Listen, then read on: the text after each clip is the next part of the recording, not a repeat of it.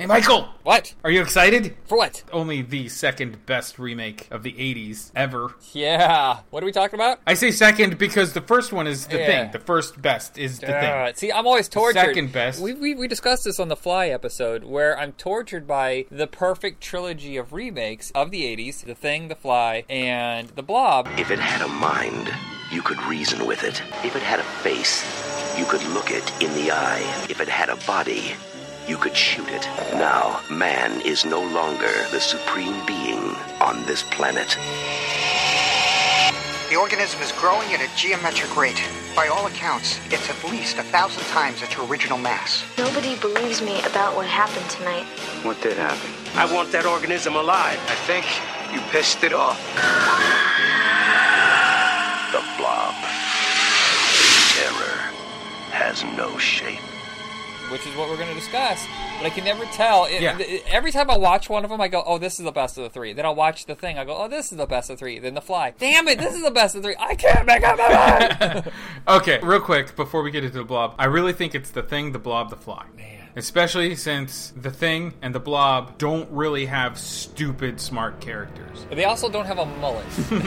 Remember on our fly episode, we dug in kind of not mean spirited, but we weren't really gentle with it about how dumb the scientists were in their motivations and all this stuff. Yeah, yeah. So I think that actually harms the movie to me and it makes it lesser. And so what it is to me is like it's a, a spectacle best. It's not a story best. Okay, so yeah, I guess. Oh man, this will always be one of these questions I can't figure out. So I guess for the moment we'll say yes, the thing is probably the best because it's every single moment of it is perfect. Yes. There, there are moments of the blob. I'm not talking about the special effects because you can only do what you can do at that time. Yeah, yeah. But still, special effects are almost immaculate. Yeah, They're so great. There's only like one sequence where like, oh yeah, that's most definitely a miniature. That's uh, some uh, reverse. What do you call that? Reverse projection. rear projection. but there are, they also did some uh, green screen or blue screen. Yeah, but but uh, that was obvious. But you know, there's so many things in this movie that go right that you're stunned that this bombed. This and the thing bombed. You look at it now, going, "What the hell were people thinking?" But Yet this is also of the three. This is the one that doesn't get as acclaim as no, it doesn't. This is the kind of movie that Columbia Pictures has no respect for. They licensed out the Blu-ray because they didn't. Twilight Time. Yeah, they didn't think it was and worth their now time. it's super expensive, and I can't Uh, get it. yeah. So I had to wrangle this to watch Yeah. it as high def as I could, and I don't really want to do that with things that I so support, and I really do. Twilight support Time. this. It's not Twilight Time's fault so much that I don't know if it's part of their license that they can only put out a certain amount of them. But these resellers, they'll buy up all the copies within the first 24 hours, so you can't get a Blu-ray of it, and then you see it on eBay the next day. Instead of being 24.99, yeah, 50, then 75, then 100. You know, they also have the Fright Night Blu-ray, which I'm desperate Yeah, to get. I remember. it also is like 150 bucks. It's ridiculous. Resellers are, are Yeah, jerks. I don't like them. All right, so let's get into the movie. This. Have you seen the original? Yeah. With Steve McQueen. And it's a movie of its time. There's nothing really wrong with it, but there is a camp kind of quality to it that you kind of look back going, oh, that's. Oh, I wouldn't call it camp. Remember, camp is like stage musical style-y things. Like um, the Shook Up shopping cart is campy. Well, what does Uncle Cedric look like? Well, he's a shopping cart, you know, chromium finish, and his right front wheel, it's sort of wobbly. A shopping cart? Even though that's not a real thing. I would say it's more cheese, honestly, cheesy, Yeah. corny. Even though Criterion put out a disc of it and it's one of their immaculate crown jewel discs, it's still a cheesy sci-fi movie, but it's solid all the way. That's the original. You'll never see Beware the Blob, the somewhat comedic sequel with Larry Hagman, anywhere. I don't think it's even on DVD. Yep, but I believe it is on YouTube. So it makes sense with so many years between the original and no one paid attention to the sequel. And with special effects bonanza, I mean, everybody was like, every year some new level was hit in special effects. They saw that, okay, well, you know, The Fly was a big hit, and that's based on an old movie. You know, studio heads not very creative. They're usually just like, Well, what else is. Okay, well, we'll do the blob. and the good part is that they hired two guys who clearly loved the concept, the idea, but not so much in love with it that they went divert a little bit from the original. I think sometimes. Okay, wait. Let's get into the original real quick. The original storyline is just a meteor from outer space, does the typical hits Earth thing, and then from within it comes the goo, which turns into a gianter goo after it eats a person and just gets bigger and bigger. It's like a giant amoeba. This one changes that for the better, don't you think? Yeah, I was thinking it seems like they did a lot of scientific studies if this was possible. How could it get at its victims? What makes up the properties of this creature? Is done with a lot of intelligence. We're not just talking about the characters. You can take something fantastic, something unreal, but if you play by a certain set of rules, it all makes sense. Because clearly, this creature isn't a real thing, it doesn't exist in our universe. But if you were to present it to the audience, you have to set up a certain amount of rules for it all to fit. And these guys, they almost build up a mythos of this creature without saying too much. Right. It's world building, is what you're talking about. You establish your rules for this universe, and if you break those rules, it makes it less believable. And I don't think they broke the rules here. And that makes it all the more believable. I think that's what you're saying. Yeah, the great thing about all monster villains that really stick out in your mind is they have the certain rules. You know, the vampires, werewolves, zombies, they all have a certain pattern that they have to follow. If you're going to defeat this creature, how do you do it? And they also have this with the blob. The one major rule is that it can't get near anything cold because that's its one weakness. Whereas, like with the thing, it had a aversion to fire. It had an aversion to heat, and it preferred to be frozen so it can be thawed out again and devour whatever unthaws him. That's what its plan was. At the Yeah, end of and that's I think that's why I like monster movies better than like slasher movies because there's really no rules to slasher movies. It's just a dude with whatever sharp object he has nearby him hacking up stupid teenagers. Well, it is the morality rule with those. Sometimes. There are certain rules that one must abide by in order to successfully survive a horror movie. For instance, If you do drugs, you get killed. If you have sex, you get killed. If you uh, have a bad attitude, Now, you get killed. Now that if you're, yeah. you know, so well, now that you said this, this brings up the twist in the movie is that Yeah. you think that the good kid and the good girl are your protagonists, and all of a sudden, and they, eh, you're you're kind of right. and it pulls it out under you. You're like, hold on, the the guy who's kind of a dick is the hero. Yeah, the the jerk kid, the ever punchable Kevin Dillon. I just want to divert for a second and say those two boys, the the Dillon brothers, even if one's more handsome than the next, they're just so punchable in every role that you're just like. Oh, I don't care if you're in drugstore cowboy, punch you in the face. I don't care if you're in over, punch you in the face. Kevin Dillon, punch you. I don't. But I don't have this with Kevin Matt, but I Dillon. definitely have it with Kevin. Every time I see him, even when he's the hero, you're just like, could you just go away? You're. Could you just your bad attitude? Stop trying to be sarcastic. Just stop it. Just shut up. The men from Gladiator are showing us how to keep our leftovers fresh. yeah. But then he, character wise, and it's organic and it's fluid, how he just turns into the hero or one half of the hero Yeah. group. Well, the funny thing is, he doesn't seem like a bad kid. He seems like the kind of kid who maybe his father was a drunk. You know, he He's the wrong side of the tracks. wrong side of the tracks kind of kid. You know, it's just because of where he was born or how much money he makes. All of a sudden, in other people's eyes, uh, he's a loser. Uh, Well, he's he a obviously hit criminal. juvie. That was mentioned earlier on. The sheriff's like, "You're to be 18 soon, so no more juvie for you." So he was an That's act that's out kid. Acting out doesn't mean you're a bad kid. It means you're acting out. No. So And they're smart enough to set up immediately that he's a guy who cares. Even though everybody else treats him like crap, he's a guy who cares because Yeah. when the homeless guy gets it on his hand, he could have just run in the opposite direction. You know, like, I don't care. I'm not dealing with this. I mean, you're just a bum. No, he actually steps up and he takes him to the hospital. And and here's the other thing: the conservative kid, the good kid, Donovan Leitch, is like, Flagg! What'd you do to him? Yeah, I'm not the one who bounced him off my car. yeah, pal. right. You ran him in the middle of the road. it's the assumption that the bad kid, who is not the bad kid, is bad and all Yeah, that. and that Paul, who's supposed to be the good guy, is actually judgmental. He has no real evidence to start blaming him, but yet he just jumps the gun like Which, that. world building wise, as they established earlier, the kid has a bad reputation. So it's not a logical leap. You don't get upset when you go, like, Paul, what are you doing? Stop assuming that he did that. you're like, oh, they know each other. They go way back. Yeah. there's a. It's not. I, I hate movies when they act like they've been best friends forever, but you can clearly see there's no history at all. This makes sense in the context. They're probably guys who run into each other in school, Yeah. like eh, once or twice a week. There might be like kind of a eh, Shoulder check? me, Yeah. dude. Or what, yeah, that kind of thing. Yeah, like yeah. they don't hate each other, they don't bully each other, but every once in a while he has to remind him that he's a dick, you know. Yeah. And the other guy reminds him that he's poor. Yeah, so uh, that's really cool. But also at the same time, Paul isn't like it's just between him and Flagg. Flag. Uh, so Paul and Flagg are, are like button heads, but Paul is still being responsible and helping the homeless guy too when they take him to the hospital. And the girlfriend is in tow, Shawnee Smith. Oh. Shawnee Smith. oh boy.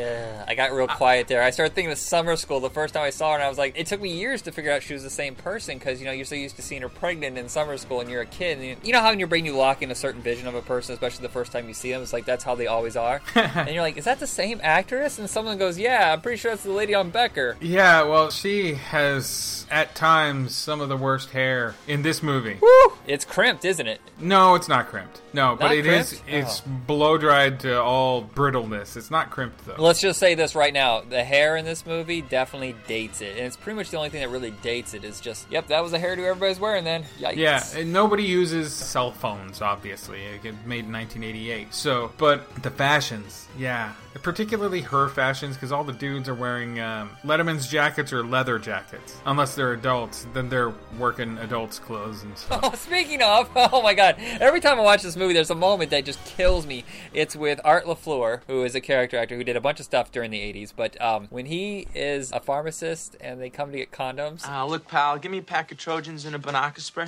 Scott Jeskey. Reverend, how are you? Haven't seen you at the Sunday services lately. Oh, You want yeah, the well, ribbed I, or the regular? ribbed. I, I guess it, they're they're not for me. They're for my friend. Oh. There's this this this sort of naive girl that he's planning on. Uh, well, you know, and uh, I, I I insisted that he take precautions. Why doesn't he pay for them? I had to drag him down here as it is. I mean, the guy is totally irresponsible. Hey, come on, Scott. What's the holdup? I can't keep this girl waiting. Boy doesn't need condoms. He needs a muzzle.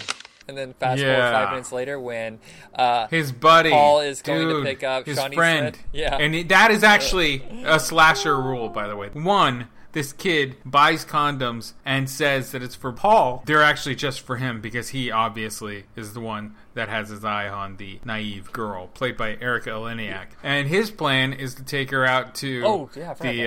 uh, make out, look Lover's Lane place and get her drunk and then do rapey things. As if that's Yeah, the yeah. way to do it, man. This guy's awful. This guy's the worst. So this is yeah, it's all douchebag. this is literally the slasher rule. The one moment in this movie that has a slasher rule where you're like, yeah, get rid of that guy. That guy, uh, his best friend, is played by Ricky Goldin. He is on an episode of 21 Jump Street around this time where he's this rich kid who smokes crack and he dies halfway through the episode. And in the back of my mind, I'm like, yeah, that's what you did in the blob. yeah, well, the dad, at the same time as this scene is happening, Shawnee Smith's dad is that pharmacist who sold the condoms to him. So when Paul comes to pick her up, the dad meets him and thinks it's a situational comedy situation. Situation, situation, situation, sort of thing. Um, but then it cuts back, and then the blob in this movie isn't in one place at one time. It can split off. And that's really interesting, No. too. yeah. Because But you're also missing his. My favorite line from him is ribbed. I wonder how many takes he had to do that, or did he get it on the first take? He just knew to give like a silent beat and then ribbed. Yeah, he basically tries to have sex with her while she's asleep. And he Yeah. grabs at her boob, and her boob attacks him. The- the- well, what's inside of her Yeah. attacks him. You're right. This is the only It's- moment of the movie that is uh, almost straight out of a Friday the Thirteenth movie. It's all of a sudden the characters Mm-hmm. are are a little stupid. You don't like them. You want to see them killed. And there always seems these moments where they're out in the middle of nowhere in a car and they do something. You know, something like you know, like the way he does with the alcohol. Well, it's an awesome, it's an awesome payoff moment. yeah, but it's uh, you always It wait for really that. You're like, oh, this is the part where Jason would come around the corner and put him a machete in his head after finding out she's already been murdered. You know, and uh, It's- it's kind of like that. It's a filmmaker's subversiveness as well, because in the Jason movies, they would show some nudity. They would show boobs actually being fondled and oogled, and it would be exploitation. And here, Erika is laying there. He reaches into her blouse. We don't glimpse boob, maybe cleavage, but we don't glimpse any nudity. What happens immediately at that point is justice. yeah, basically. He gets overtaken by the blob that rips out of her. Unfortunately, she had to die for this scene to work. Not Erika Eleniak, but the character. Do you think a lot of these special effects were reversed? Hmm. Because that scene right there it seems like it was the only way to really get that to work was to cover him first and pull back. Oh no, no, wouldn't, because then he would look weird because he would look like wet. Puppetry, maybe puppetry. It, it would be puppetry. It would have to. Yeah, you they have like little the arms or whatever that would be holding certain chunks of the blob and forcing it at him. This is one of those movies where the special effects are so complicated; they're really hard to figure out. I pretty much figured out everything in the Thing and the Fly, but the blob still leaves me with a head scratcher. I don't know why I keep breaking down movies like this. Why I can't just sit there and watch them? I've gotten to the point now. I'm like, how did they make this? How did they do this? Well, here's one of the big things about the blob in this. It's not a big glob of polymer or putty or even strawberry jam that they might have used in previous movies. It is something that's organic looking. It looks like membrane. It has veins. It's translucent. It's fleshy. It looks like an organ, but it keeps growing. And it's totally bizarre how the guys did this, and I'm confused. I know some things how they did it, especially when they get into the cold areas. I understand that that's just probably some sort of latex or plastic or something. Right. But when it's drooping around the, this is sad too. The phone booth with one lady that we totally do not want her to die. No. She's the waitress. She's awesome. She's a really great character. So is the sheriff. That scene has the reveal and then the kill almost at once, and it's just ah painful. You have to say that this movie has more balls than any horror movie I think I've ever seen. It sets a tone almost immediately by taking out two of the major characters, two of the people you are convinced from the get go. And in any other movie would probably have them at least three quarters of the movie. No, they wipe them out in the first half hour, and you're like, I thought these guys were like the support. they spend you know? time with them. You get to know them. You you care about Yeah, them. and when they die, it hurts when you see them go because you cared. You wanted. Yeah, especially so that they can go on their date because they're two Yo, that's right. two slightly older folks, you know, in their late thirties maybe, and they just kind of agreed to go on this date that night, and then she's calling for the sheriff, and then the blob drops around the phone booth. Now, special effects wise, I have no idea what they use. It's not just your average He-Man slime gloop. It's got veins, it's got weight, it's got the real thing. It's it's organic. Yeah, it has the bits and pieces that it picked up along the way. Well, first off, they had to make the prop that goes inside the goo, and then cover it in the goo, and make it flow all together. And it's just it's crazy design. But beyond that, you're right. We spend time with these characters. Here's the thing that Frank Darabont and Chuck Russell did when they wrote this script: is life exists before that, Yes. and life is expected to exist beyond the event. Yes. I mean, of course, these things don't happen. They don't go on their date, but people plan their lives more than the, you know what takes place during this small chunk of time. It's like, well, we have tomorrow, we have next week, and they're smart enough to treat their characters like true living people. Yeah, you're right, and that's Darabont, I think. Really, I think. Yeah, I would say Ch- it's weird. Chuck Russell and Darabont kind of split up after this. Uh, they had done Nightmare on Elm Street, Dream Warriors, and then did this one, and then they kind of went in different directions. Chuck Russell started doing more of the effects-based movies, you know. The But Mask, also, yeah, but they were also very light fare. They didn't ever have this weight to it ever again. No, no. And then Frank Darabont got real heavy. And he Uh, had you know, the weight. He went even heavier than this. Like Yeah, here, yeah. like we said, you hurt when those two characters died. And, and Jeffrey DeMunn, this is, I think, the first time they worked together, but I think ever since they've done every Frank Darabont movie seems to somehow Have drop him, Jeffrey yeah. DeMunn into it. Uh, sadly, Candy Clark, I haven't seen her in a long time. Uh, I mean, I've seen her in real life, actually. She was at the car show that I went to a couple years ago Oh, in neat. Seaside. Uh, every summer she'll do those car shows because, you know, of American Graffiti, and you see her all the time. I should Oh, have she- told I didn't. how I great didn't know she was in the American Graffiti. I feel like a dingleberry because I'm like 10 feet from her, and at no point did I go, I know you weren't in the blob very long, but you were fantastic. You sold that performance and made that movie so much richer because of it. Right. In this movie, actually, the leads, sadly, aren't the best leads there are. They're not, no. In, fa- in fact, Paul is better than Kevin Dillon, if you really look at it. Donovan Leitch. But he's taken out early. Yeah. So they use him totally appropriately. Again, like they use those other two actors. But that only elevates our leads here. Yeah, it also elevates the fear. You know, Yes. taking out the supports, taking out who you thought was the lead. They even take out kids in this movie. You're like, what? Oh yeah, they take out the little brother's best friend. It's a tough thing to do when you're making a movie to kill a kid Yeah, it is. on camera. It's, it's hard to do that tastefully, and they handled it correctly so it wasn't exploitive. That it enhanced Right. the story. Because most of the time when kids die, it's alluded to or it's taken off screen like with it it's kind of alluded to you see the before Yeah. and the after you don't actually see the act itself in this one you pretty much see the act face front i mean isn't he like grabbed in the sewers and then thrusted towards the camera Holy crap, it does the thing at first where it's off camera, you think. It grabs the kid, takes him underwater, and there's a beat, boosh, when it jumps out of the water and attacks the girl. And that's where we actually see the damage that was done to the kid, and then it pulls him Yeah. again. Um, it's just. it, uh, yeah it's borderline exploitive but somehow he just pulls back just no, enough. it's not exploitive. Yeah. It's it's perfect. Exploitation would would be like a trauma movie. Yeah. Oh yeah. They, they, they would sit like- there and like, well, we spent the money on the gore effects. Sit there for a while and then let let's indulge ourselves in it. No, it's to set what can be done. You have to truly understand. I don't think there's anything exploitive out of No, no. this. And also, did you notice Bill Moseley's in this? I, okay, I had to look this up because someone had said that, and I was like, I don't remember him being in this. Just like Army of Darkness, I didn't remember him being in Army of Darkness, and you have to look at it and go, Bigelow and Wilson. How do we get out of here? I'm trying to scream. Inside, trying to scream. Listen to me! How do we get out of here? Listen to me! Brian, he's hurt. Oh, yeah, okay. Like he's barely in it. when the blob starts going, when it starts going and starts attacking people, scientists and military show up. No one had a chance to call them. The sheriff has just been killed. So that's fishy. Yeah. The scientists, they know something already. They're behind this. It's a more of a conspiracy angle. But in real life, people think that our military and their scientists are making germs that can survive space and then become stronger and virulent and then they can drop them on people in foreign wars and no one would be the wiser and it's you know it's horrible.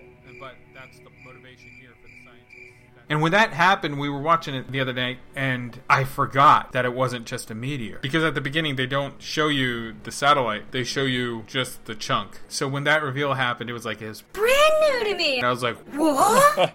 And it's funny that the the guy in charge of this is Joe Seneca, who, for me, most of the time you see him, he was always like the wise old man, you know, Yeah. in the old folks' home, Yep. or Yep. he's in uh, Crossroads, I believe, where he's the wise guitar player who sold his soul to the devil, Yep. and he's trying to teach his kid to go the right way. You know, he was that kind of actor, and to see him with like this vindictive twist, you're like, this is brilliant casting. Oh, he plays it exactly like you just said at first. He, to the kids that way. When they're interrogating the kids, he's very gentle, nice old guy. I'm Dr. Meadows.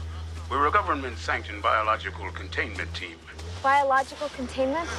We're microbe hunters, young lady. And then later on, our hero figures it out by eavesdropping. Inadvertently, he doesn't mean to eavesdrop, but he, he stumbles upon them talking rather candidly about their plans.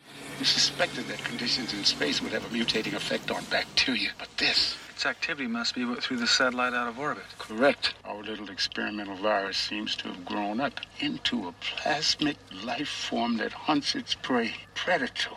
It's fantastic. Sir, the organism is growing at a geometric rate. By all accounts, it's at least a thousand times its original mass. This will put U.S. defense years ahead of the Russians. You don't understand. At this rate, by next week there may be no U.S. Nonsense. All we have to do is contain it properly. As far as the locals are concerned, this is simply a medical quarantine.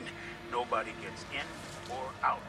It's totally a Cold War movie. It's the end of the Cold War, which that also dates. Yeah, uh. I will say this. If you've ever reached, oh, 40 years old, which I'm on the verge of, and you sit there and go, oh, God, everything is over. I haven't made anything of my life. I have no career. You know, I'm too old to try this. Uh, I want to let you know that John Seneca didn't start acting until he was in his 50s, like 55. Oh, really? Yeah, he didn't start acting until 1974 with the taking of Pelham 123. And, you know, he acted up until about 94, 95. So the last 20 years of his life was just about acting. Before that, he was in a band, he was so- uh, writing songs, and who knows what Huh. before that. There are people who have careers post 40. So don't get depressed, people, because there's an example for you. Yeah, thanks. I'm 42 this year, so. Oh, you're not going. You're not going anywhere. Don't don't lie to yourself. Uh, I'm such a jerk. 40. oh, I think you might be right. There is an actor in this who is so insanely bizarre. He's only in a small chunk of it, but it's Del Close playing the preacher, and it's bizarro his performance, and I, I just love every second of it. That is also the thing that leaves it open for a possible sequel, but since this movie tanked, no sequel. Yeah. Wait, actually, I have an objection in this movie. Not the hairdos, not the maybe possible blue screens, it's a little too obvious. Not the sweater that she wears and she borrows from her mother. Why are teen girls in the 80s so intent on looking like their moms? I don't get it.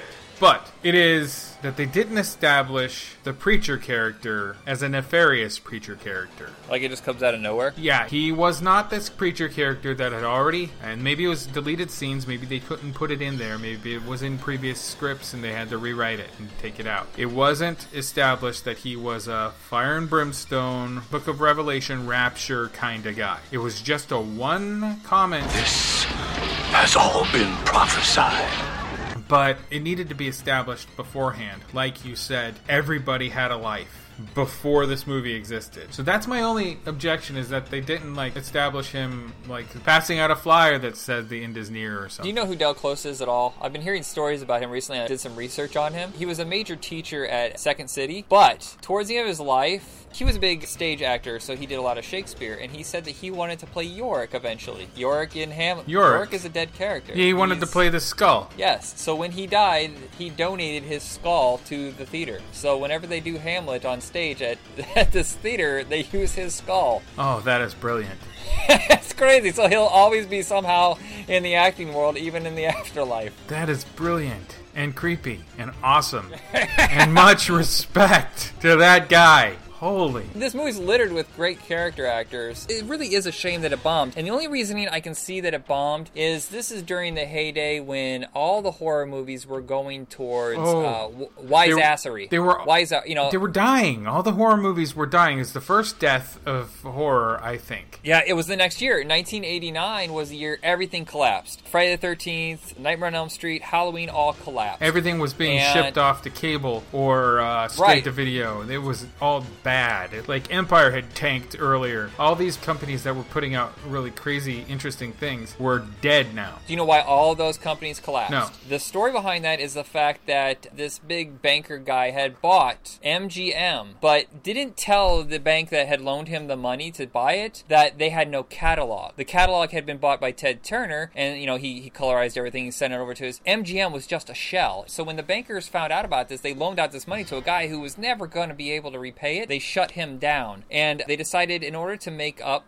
all that loss, they're going to take the catalog from all the other companies that they had loaned money to. They had loaned money to Cannon, Empire Pictures, Transworld. There's like five or six companies around that time that all collapsed, and it was because they needed the catalog. So they said, "Well, you guys are late with your loans, so we're taking back your companies." All those companies shut down within a year of each other, and that's why now you see a lot of those people under the MGM label Oh. you had all these like small budget adventure horror stuff that the studios weren't paying attention to dried up by 1991. Yeah, and if they were being put out, it was just shuffled off to VHS before. Yeah. Yeah. And, you know, and I think that people had realized that uh, horror movies were no longer scary. Uh, they were more like the Chucky, the, the Nightmare on Elm Street, uh, Shocker, you know, uh, everybody with one liners and gore. And somehow the blob was lost in the shuffle. A, maybe it didn't appeal to kids because they thought, oh, that's campy. And two, there's no wise ass jokes. It's just, it's a full on just. Yes, you're right. There are no wise ass jokes. Even though Kevin Dillon tries his darndest to be a wise ass, every time he says a zinger, it's not even that it's bad writing. It's good writing. And it's possibly good performance. I'm not dissing him. I'm just saying, kid, shut the hell up.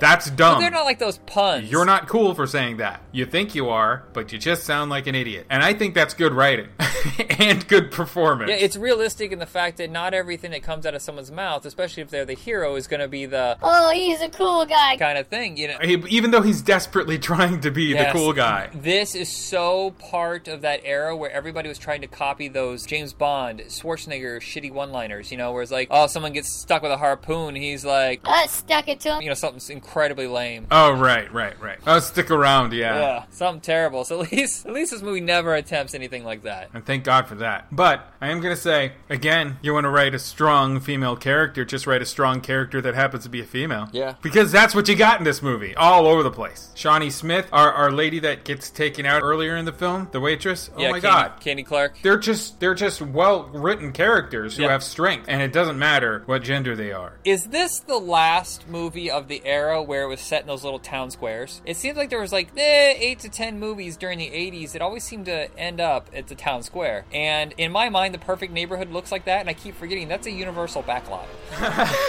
it is a universal background. It's funny. Oh my gosh. I think it's lent from Stephen King's writing, his small town thing. Yeah, well, he did that, and also because of Back to the Future, that that set was reused over and over for like Monster Squad and Yeah, but if you watch a lot of these movies as a kid, even if you just watched them in passing when we're younger, it's now in our memory as if it's a real thing. Also, a side note, I think Joe Dante might be responsible for that really cool curio shop that doesn't exist that I want desperately to exist. Yeah, I every town I move to, I get instant depression because I can't find a town that looks like the ones in the movies I grew up with. Right. You're super bummed. yeah, it's terrible. I think I need to get therapy. Go down to Pasadena, you'll find the one in Halloween. Yeah, there's actually one by Napa. It's called Sonoma, and uh, they shot part of Scream there. but The rest of it was in Santa Rosa. But Sonoma actually looks almost to the T like that kind of town. It's just if you want to live there, it's going to cost you. Eh, you'll never stop working. You know what else was shot in the Universal Town Square? What's that? The Thing. The what? The Thing. It was shot in a backlight. Yes. It, I thought it was shot on location. No, Uh, only only sh- bits and pieces, dude. Only the stuff that is Okay. necessary to look like actual snow. Okay, because I remember listening to the commentary track on the thing, and they said, "Well, we had to trek up this huge road or Yeah, whatever." and yeah, start that's- that's- Well, I guess I guess that's parts. true. You're right. See, you're right. Parts of it. Yeah. My dad and I took a day at Universal Studios, and they just drove us around, and they're like, The thing was shot right over there. and I was like, I never would have guessed What? it ever. And also, the Gilmore Girls is being shot right there, right now. what? What? what? The the Thingmore girls. The girls are now surviving in their small town, fighting the alien race. The thing more girls? Oh, Hurry, that would get be. the A, flamethrower! let's watch that. Let's let's make that story. I don't know. Let's combine all. Let's combine all those like old like family dramas with horror movies. It's just terrible. Eight aliens is enough. Oh no! Stop it. Fuller haunted house. No. Yeah. No. Stop it. No more. I can't. I can't think of any more. I'm not that smart. I'm trying to like. I'm going through like Perfect Strangers. like I'm going through all the TGIF shows, step by step to murder. Perfect Strangers already sounds like it's a scary story. Perfect Strangers. I think there's a Larry Cohen movie called Perfect Uh, Strangers. so, uh, just to be clear, you don't really have any insight on how they did the Blob special effects, other than the. no, I haven't. I haven't a clue. It's perplexed me. If you can't afford the Blu-ray, which is insanely cost, uh, there is a four-pack out there that Columbia Pictures put out. You can still get it for like ten bucks. It has Fright Night, Christine, The Blob, and Seventh Sign. You know, you may. Yeah, well, what Seventh Sign? Come on. Do you like that one? But and it's a DVD. Yeah, I I actually haven't It's seen. not a Blu-ray. I haven't seen Seventh Sign a in forever. DVD. So you're just talking four really good horror movies for ten Mm. bucks. Go, go. If you haven't seen the- Seventh Sign isn't really good. It's confusing and insane. Okay, I lied about that one. All right, I don't remember that But- movie. I just remember just the other three. It's a Revelation Rapture type movie, but the other three, hell yeah, those are great. Yeah. But I, I, I want a Blu-ray, man. I know, I know. They should gi- give it to the people, man. We want it. Obviously, we want it. If it sells out so fast, what is Columbia Pictures' problem? Just at least don't license it out to a limited edition like that low. Like they only sold like, oh, this one's only 500 copies. Well, this one's only 750. You know, there's horror fans are ravenous for content. Uh, Give, give, do what Shout Factory does. Yeah. They don't make limited editions. No, oh, they do. a They'll really do great- a limited edition, but it's a special package with an extra disc Oh, of well, content, that, yeah. content, and then they'll do like everybody else gets one too, because you obviously you're not the crazy nerd guy that is desperate to have the extra disc. Why why is it always the good movies that are like the limited edition? Why isn't there like Howling 3? There's like 12 copies we can't sell. There we only made 12. we sold one to the director. What, don't you like marsupial werewolves? Yes, I I think I might do that on what did we just watch as well. Oh, it gets crazier. Uh, in order for your what's your other show again? What did we just watch? What did we just watch? Now, do you watch terrible movies or do you just watch head scratcher movies? Because there's a couple of the Howling movies that are just truly hideous garbage. It's it's a combination. It can be a terrible movie, like because the second one is terrible, but it's crazy entertaining. The seventh one is awful. like coming up sometime. I have Teen Witch. Teen Witch. Yeah, nope. Teen Witch is a terrible movie. Yeah, It's also a it's also a head scratcher. yeah. I don't So- understand the rapping. The rapping scene. Yeah, but earlier on, I had Naked Lunch, which is a head scratcher David Cronenberg thing. So it, it can go from art house to lowest of lowbrow, and I tr- really don't want to touch trauma stuff. Yeah, not really. We So we- I don't really want to get that low. That's more. That's more of can- the spin-off, the trash cinema spin-off, because we did Toxic Avenger. So You guys have that. Take it. Yeah. Enjoy your terrible B movies. So, I- I will dip my toe in a terrible B movie world. Yeah. Every once in a while. So, uh, to make it clear, this is the show that we created, uh, what, year and a half ago, but we find ourselves sometimes overloaded with other things, so it's hard for you and I to get together to do an episode. So, I have guests guests come on sometimes. And we have like our own little spin-off show, which is uh, the good, the bad, the what? Or it's where we discuss like the best and the worst and the craziest of someone's filmography. We've done Right, you just did Rutger Hauer, right? which is the most popular of all of them. I kept saying to my co-host Jacob, I was like, "No, no one cares about Rutger Hauer. They only like the first few things that he did." No, out of the four that we've done so far, it's the most successful, and I was surprised. I guess he has a cult following. We also have Franchise Frenzy, where I will discuss every entry of a certain franchise with someone. We, Like Police Academy. uh, someday I will torture myself with the latter half of that franchise. Better you than me, honestly. Yeah, so we did the House franchise last year. That kind of kicked it off. But most of these are filler episodes. They're not legit video night episodes. It's legit when it's you and I. Yeah, the episodes that you and I do have a specific sound, a specific way it's edited, and all that stuff. Right. I'm lazy and I don't have any talent for editing, and you do. So. Well, oh, thank you. So we also know that people are hungry for content, and we can't just give them one episode a month or two because that's usually how we work. So yes, there is filler stuff there, but you know we're getting really we're almost to 100 likes on Facebook, which I know sounds minuscule to most people, but but but uh, I'm actually really grateful that we have as many. So we're gonna start getting some other guests on the show. Yeah. We're, it's it's starting to get some word of mouth. People are starting to come to the show. So thank you everybody for your support. Uh, check us out on Facebook under Video Night, and I guess say um, be excellent to each other. Yeah, uh, don't touch meteorite goo if you ever stumble upon a meteorite. Just don't touch the goo. That's so. Yeah, do find the blob. Do watch and enjoy the blob. You millennials might think it's corny, but it's not. It is. Yeah, but you millennials like all that PG 13 studio safe crap. And you'll just watch this just to see the special effects, even. And I know how to end this episode with uh, goodbye. Ciao, everybody. I can't make up my mind. Hello, welcome to Video Night. I'm Andrew. This is Michael. He's making all weird little noises because we're covering the remake of The Fly. Dr. Seth Brundle's brilliant invention goes horribly wrong, and two beings merge into one.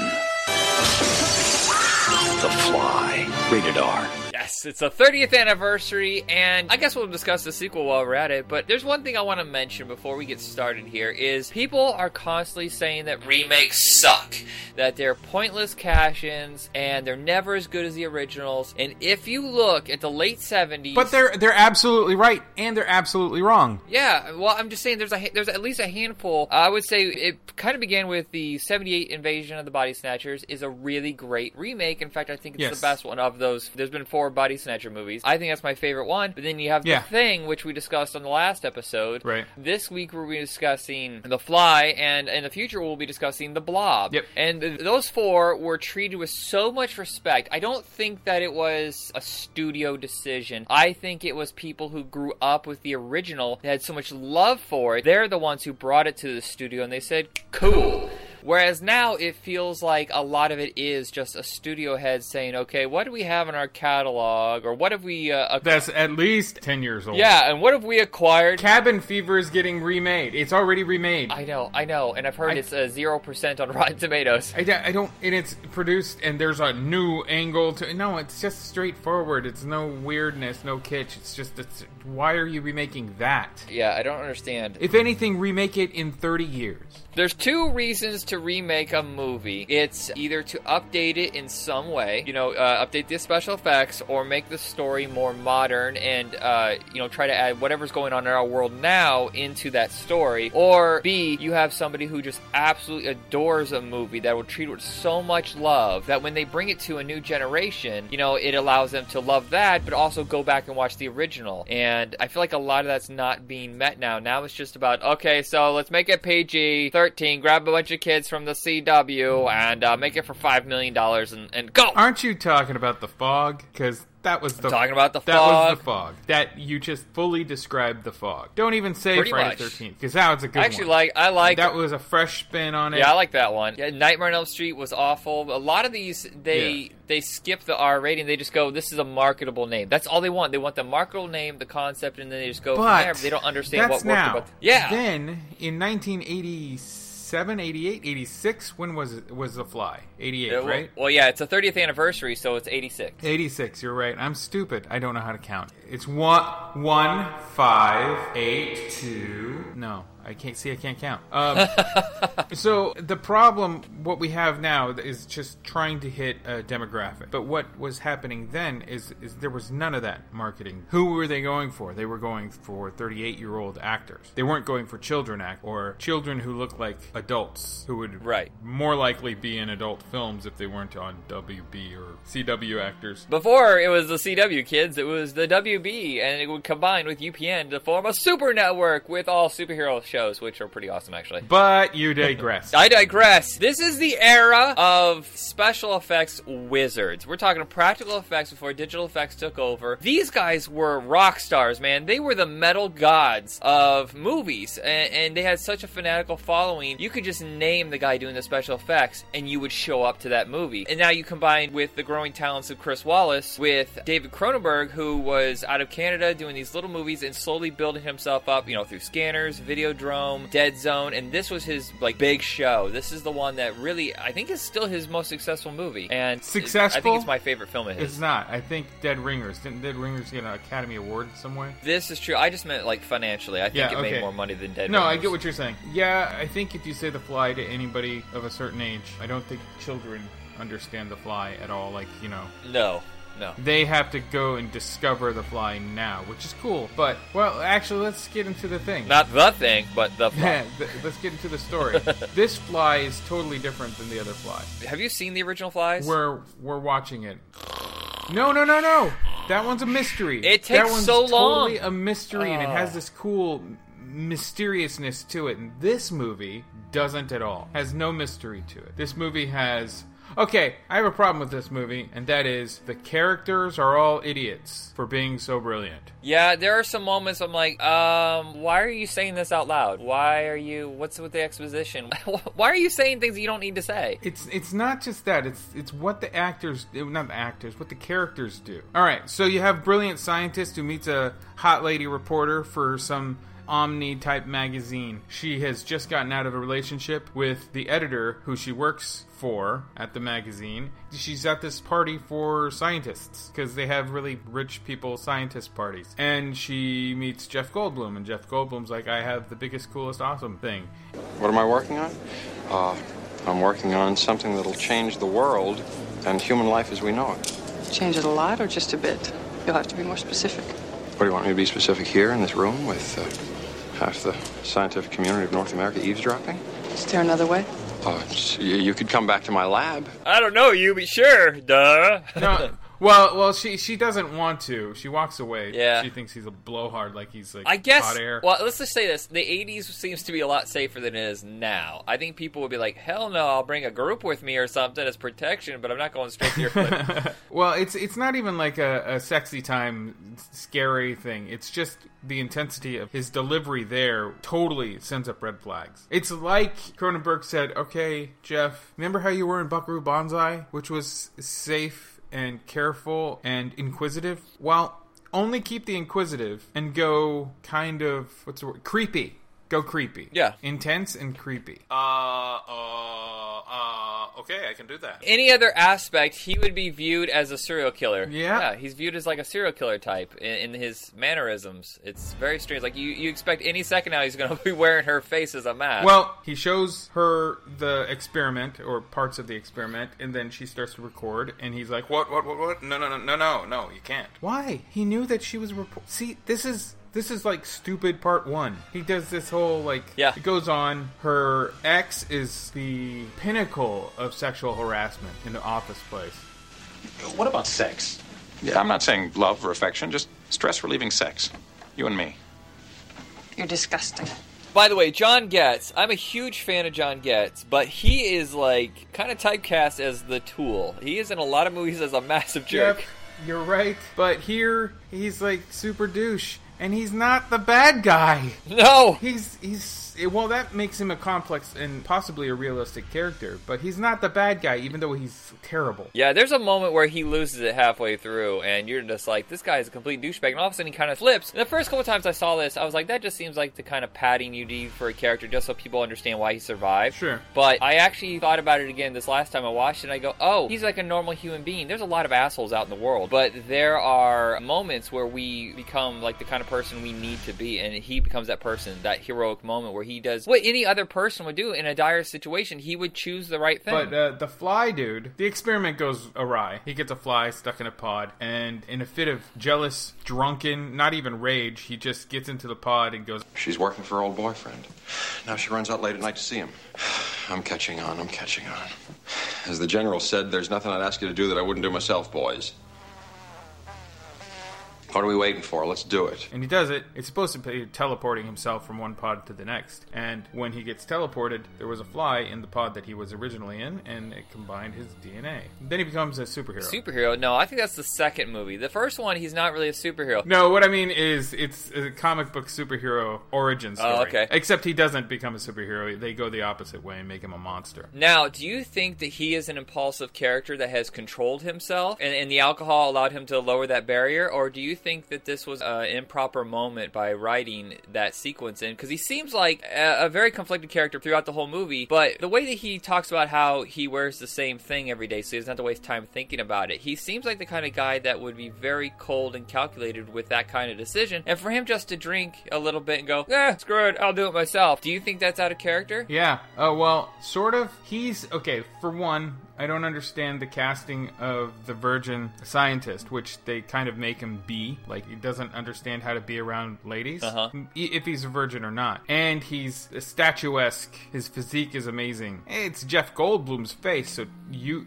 You might think that's attractive or not. Yeah. I'm not going to decide for you. But Uh-huh. overall, he's a pretty great looking dude. Yet he's like weird around ladies. Just weird, right? Yeah, which is weird because he has that magnetism. He has that way of talking to Geena Davis. Like he understands how to talk to women. So that's kind of odd. It is odd. So then he gets like weird and jealous as like I have never had a girlfriend before and this is my first girlfriend. Then she's talking to an ex-boyfriend of hers. I'm super jealous. I'm to drink. I guess that's human. This is what I'm saying though. These wise science people aren't wise at all. They're just smart. None of them are wise except for Getz eventually. Yeah. Do you think it's strange that he does mention to go back to the thing about the clothes? He doesn't want to waste time thinking about what to wear, but he clearly goes to the gym. He he stops everything he's doing to go to the gym at least for an hour a day to keep that physique going. That seems like it would get in the way of his his concentration. Oh, um, have you ever worked out intensely like the way? I mean, you've seen those pecs. He, he obviously does a lot of bench presses. You do a lot of bench presses. Guess what happens after that? Or push-ups? Uh, you can't think straight. The oxygen is kind of like. you oh, know, you're then dopey. afterwards- You got the Yeah. dopamine going on. As Schwarzenegger said, he gets it from the ladies and he gets it from the gym. So can you believe how much I am in heaven? I mean, it's terrific, right? so, you know, I'm in heaven. Yeah. You know? So that's a little bit of a conflict. He looks great on screen, but when you balance it out with what kind of character he is, I'm not sure that works. Hey, it could just, uh, just simply be genetics. I know somebody who was like that, and he never worked out. And we're like, dude, and he's a ladies' man also. See, this is the thing. My friend was a ladies' man, and he looked really fit, and he was pretty much fit, but it was genetics. Yeah. He didn't work out. What was it Dana Gould said? Uh, he said, I could work out all day long, every day, and I'd still be built like a bag of walnuts. some people have it, some people don't. I love Dana Gould. And he loves these old kind of creepy movies, Yeah. which is cool. So uh, this l- we're we're kind of we're kind of uh, tearing this movie Yeah, apart. yeah, I don't mind. Build it Let's- back up. let's I it. love this movie. Let's tear it apart. But it is a, a feat of body horror, which is actually why everybody loves this. I do not think they love this movie simply because of the characters and what their motivations are and what they decide to do. I think they really go to this for the freak show. It, well, there's a little bit. I felt this last time at being the age I am. I felt a little bit more of the Greek tragedy. You know, the the, the romance that falls apart. It helps that Howard Shore's score is so bombastic, so huge. It makes you feel like you're watching an opera. But you watch them being torn apart. I do not feel at any moment that they actually love each other. That felt forced. Yeah. But when you see them tore apart, their reaction is like, "Was this a relationship that got edited out?" Well, because I, how missed long? the part. it was an hour and a half movie, and I always thought it was longer. And their their close relationship spans about thirty minutes of it, and the rest of it is Yeah. is damage control or trying to withstand that relationship. You're right; Right. they don't love each other. It's it's a lust situation and a confusion situation if you're going by real life standards. And they didn't have time enough to figure out. I mean, okay, you can love anybody at the drop of a hat. You can. You can make the decision. I love that person, and that person can make the decision too. But then there's a whole lot of learning who each other are. I mean, there's Right. a lot of uh, arranged marriages that are super strong today that they, at the onset of it, they had to decide if they were going to love the person or not. And if they did, they worked at it. This movie has hardly any working at it. It has all of the, I'm going to try to control her. Yes. I'm going to try to control him. I can't. I'm leaving. No! Monster! Look at me, I'm going to puke on your hand. yeah, there's so many things going on. It's about aging. It's about disease. It's about, I I- in, in a weird way, what you just mentioned is also kind of a commentary on abusive relationships. You know, control freaks that can't let the other person in a relationship do what they need to do. They say it's about AIDS, Yeah, and uh. David Cronenberg himself has said that he never intended it to be that way. It's just about disease, period. You know, cancer or whatever. But it was during that era when AIDS was everywhere. Everybody was talking about it nonstop. Okay, we talked about this last time with the thing. The Right. thing fits the AIDS metaphor perfectly, but it isn't about AIDS. Right. It just happens to It's be It's actually about Cold War paranoia, like the first one. Right. But oh, it's more really? of a, a Did you not mention about that? Cold War. Did you not mention that No, last episode? Because I didn't even think about that. That it could be about Are you a red? Are you a commie? No, it's totally a Cold War paranoia film like the first one, also like the Body Snatchers, and it's more of a commentary on how crazy that has gone by the 80s. So, this movie, though, I can't see the AIDS. It's just a, a monster movie. It's more about how alcoholism is, or a de- chemical dependency, bad decisions, foolishness. You make a bad decision and you know it's a bad decision, yet you keep going on it because it's your pride. Yeah. It's, it's all kinds of metaphors, but I don't really see the AIDS metaphor. You know what? I actually just you saying that right now made me reflect on the fact that you remember when he first becomes a fly, he becomes super strong. He feels alive. Yeah. He feels like he's never been that healthy and happy before, and it makes And the only thing that looks wrong with him is his complexion on his cheeks. That's and it. that makes me think of the fact that cocaine was everywhere at the time this was written. And Yes. that it, cocaine makes you feel like you're on cloud nine for a while, but then you become an addict and it starts tearing your body apart. And it seems like, it, if anything, it'd be a metaphor for that. But you're right; it's anything that you're addicted to that eventually turns on you. Also, you know, it, it still can be stood for any sort of disease that tears your body apart. Yeah, well, the motivation for him to do this transport thing, there was nothing in the movie itself about finding a cure for anything, right? Right. Okay. It was just about teleportation. Just about that's it. teleportation. Yeah, so I do think the people of the time were actually looking for the metaphor of AIDS. I will say that Jeff Goldblum's performance is off the chart. When he starts to become the fly, he goes to this other place that I don't think a lot of actors would have gone. They would have done it really hokey,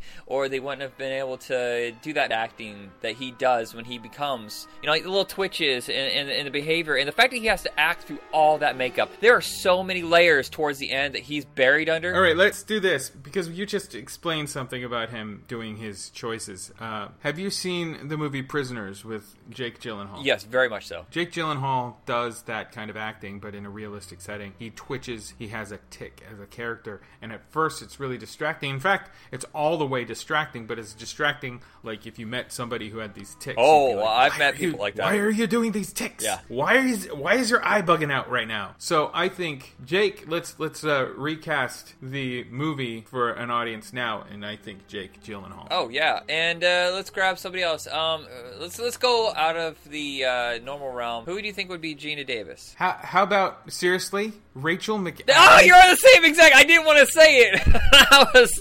Oh, holy The crap! reason why is because because she just now started doing different. Yeah. With True Detective And- and Spotlight. which did or didn't succeed, whatever. I didn't see Spotlight, but she's just now doing different than her boilerplate. So I would say Rachel McAdams, give her a shot, or at least a really good shot. Do a do like an extensive screen testing round. Do like five different screen tests to see if she can really handle it, and bring more than Geena Davis, who is solid in the movie, but also the script needs a better rewrite. Yeah. in which their motivations are much more. Uh, I would like the movie to be longer, but I know it won't. Here's the problem: is now I know if it's going to be remade, which they've been talking about. If it's going to be remade, that they're going to make it shorter and faster, and there won't be time. The reason the first movie works so much is because you do spend so much time waiting for the build-up. There's a slow Yep. burn through the whole movie, and now I, he'll probably turn the fly in the first 15 minutes. He'll be a big CGI monster for the next half hour, and then they'll try to turn him back. Hmm. And you know, Now, who would be the John Getz ex-boyfriend editor? I wanted to go. I wanted to go crazy here. This makes no sense, but the first name that popped in my head is John C. Reilly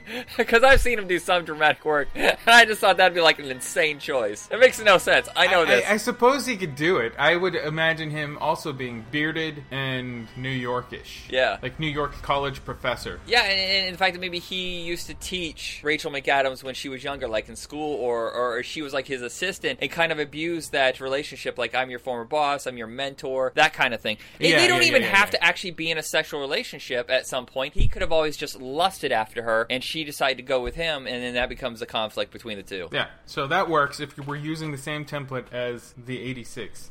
If we're using the other one, the other one is a mystery about the death of a man and why did that happen, and then unfolds the experiment that turned him into a fly. Giant mutant Oh, or- head. Oh, oh, oh, I wonder how much that thing weighed. Yeah. That guy must have been in hell the whole movie. Like, oh, my neck is killing me. Seriously, guys, can, can we put a dummy in here or something? This thing weighs eighty pounds. Right. I don't know if they had that foam stuff that they used. Who knows? That they use now. Yeah. So I I recommend it. I do. I I think it's a worth a watch. But I, I still get scared. I still get scared. There's a you- sense of Oh, there's a sense of dread building. It's not like your jump scare. It's one of those like this impending doom thing that keeps building up, and as you watch him fall apart, there is a sadness. I'm a, I'm I'm about to turn 40, and all I do is work with old people, and I watch these people. I me myself, I'm actually holding up pretty well for 39. Yeah. But when I watch them, I start getting sad because I see I'm like at 70. We have an employee that's 94, and yet she still like works. I'm like, oh my god, and she can barely move and talk. And I think about that while I was watching The Fly, I think, and just you know the people that fall apart, and I, I felt like the sadness underneath it all, and I, that's why the movie works so much better for me. The second movie. Hush, little baby, don't be sad. You'll grow up to be like Dad. Hush, little baby, don't you cry. Just because your dad was the fly.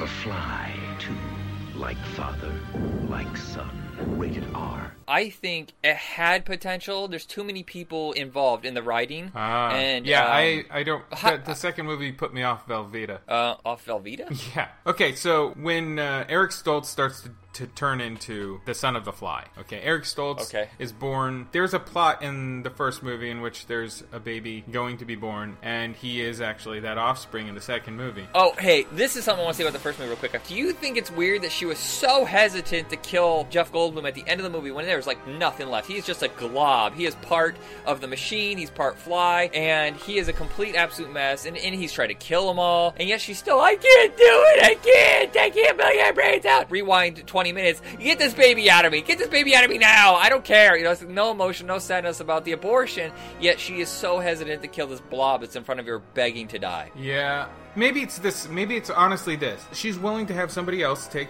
the monster baby out of her without her actually doing too much. They put her under, so she's not actually doing anything. She's just Okay. there. Somebody else does it and deals with it. And I'm not talking about women. I'm talking about this one character who is Right. I mean, it's about woman. Se- separation of herself from the situation because she will be under when, uh, sedation when it happens. Whereas this is your face she first has with to the creature. deal she has with to do it it. right there in front of her. This monster of a man that she got in a really strange relationship with. Like so many people, we don't want to deal with the problem head on, and I think maybe that just might be it. Oh, okay. Now let's go back to the second movie. The baby is born. She dies. It is so disgusting when it's born. It's all like this weird cocoon thing. This is a special effects bonanza compared to the first movie. While the special effects were amazing, it was a slow build up to it. This is like every five minutes you got that little moment of gore. I'm exaggerating a little bit. It's not every five minutes, no, but it's not. But I, I it- can tell you, I never really actually liked the second one. No, not really. It didn't have the same tone. and It didn't have. It had the same production team. I think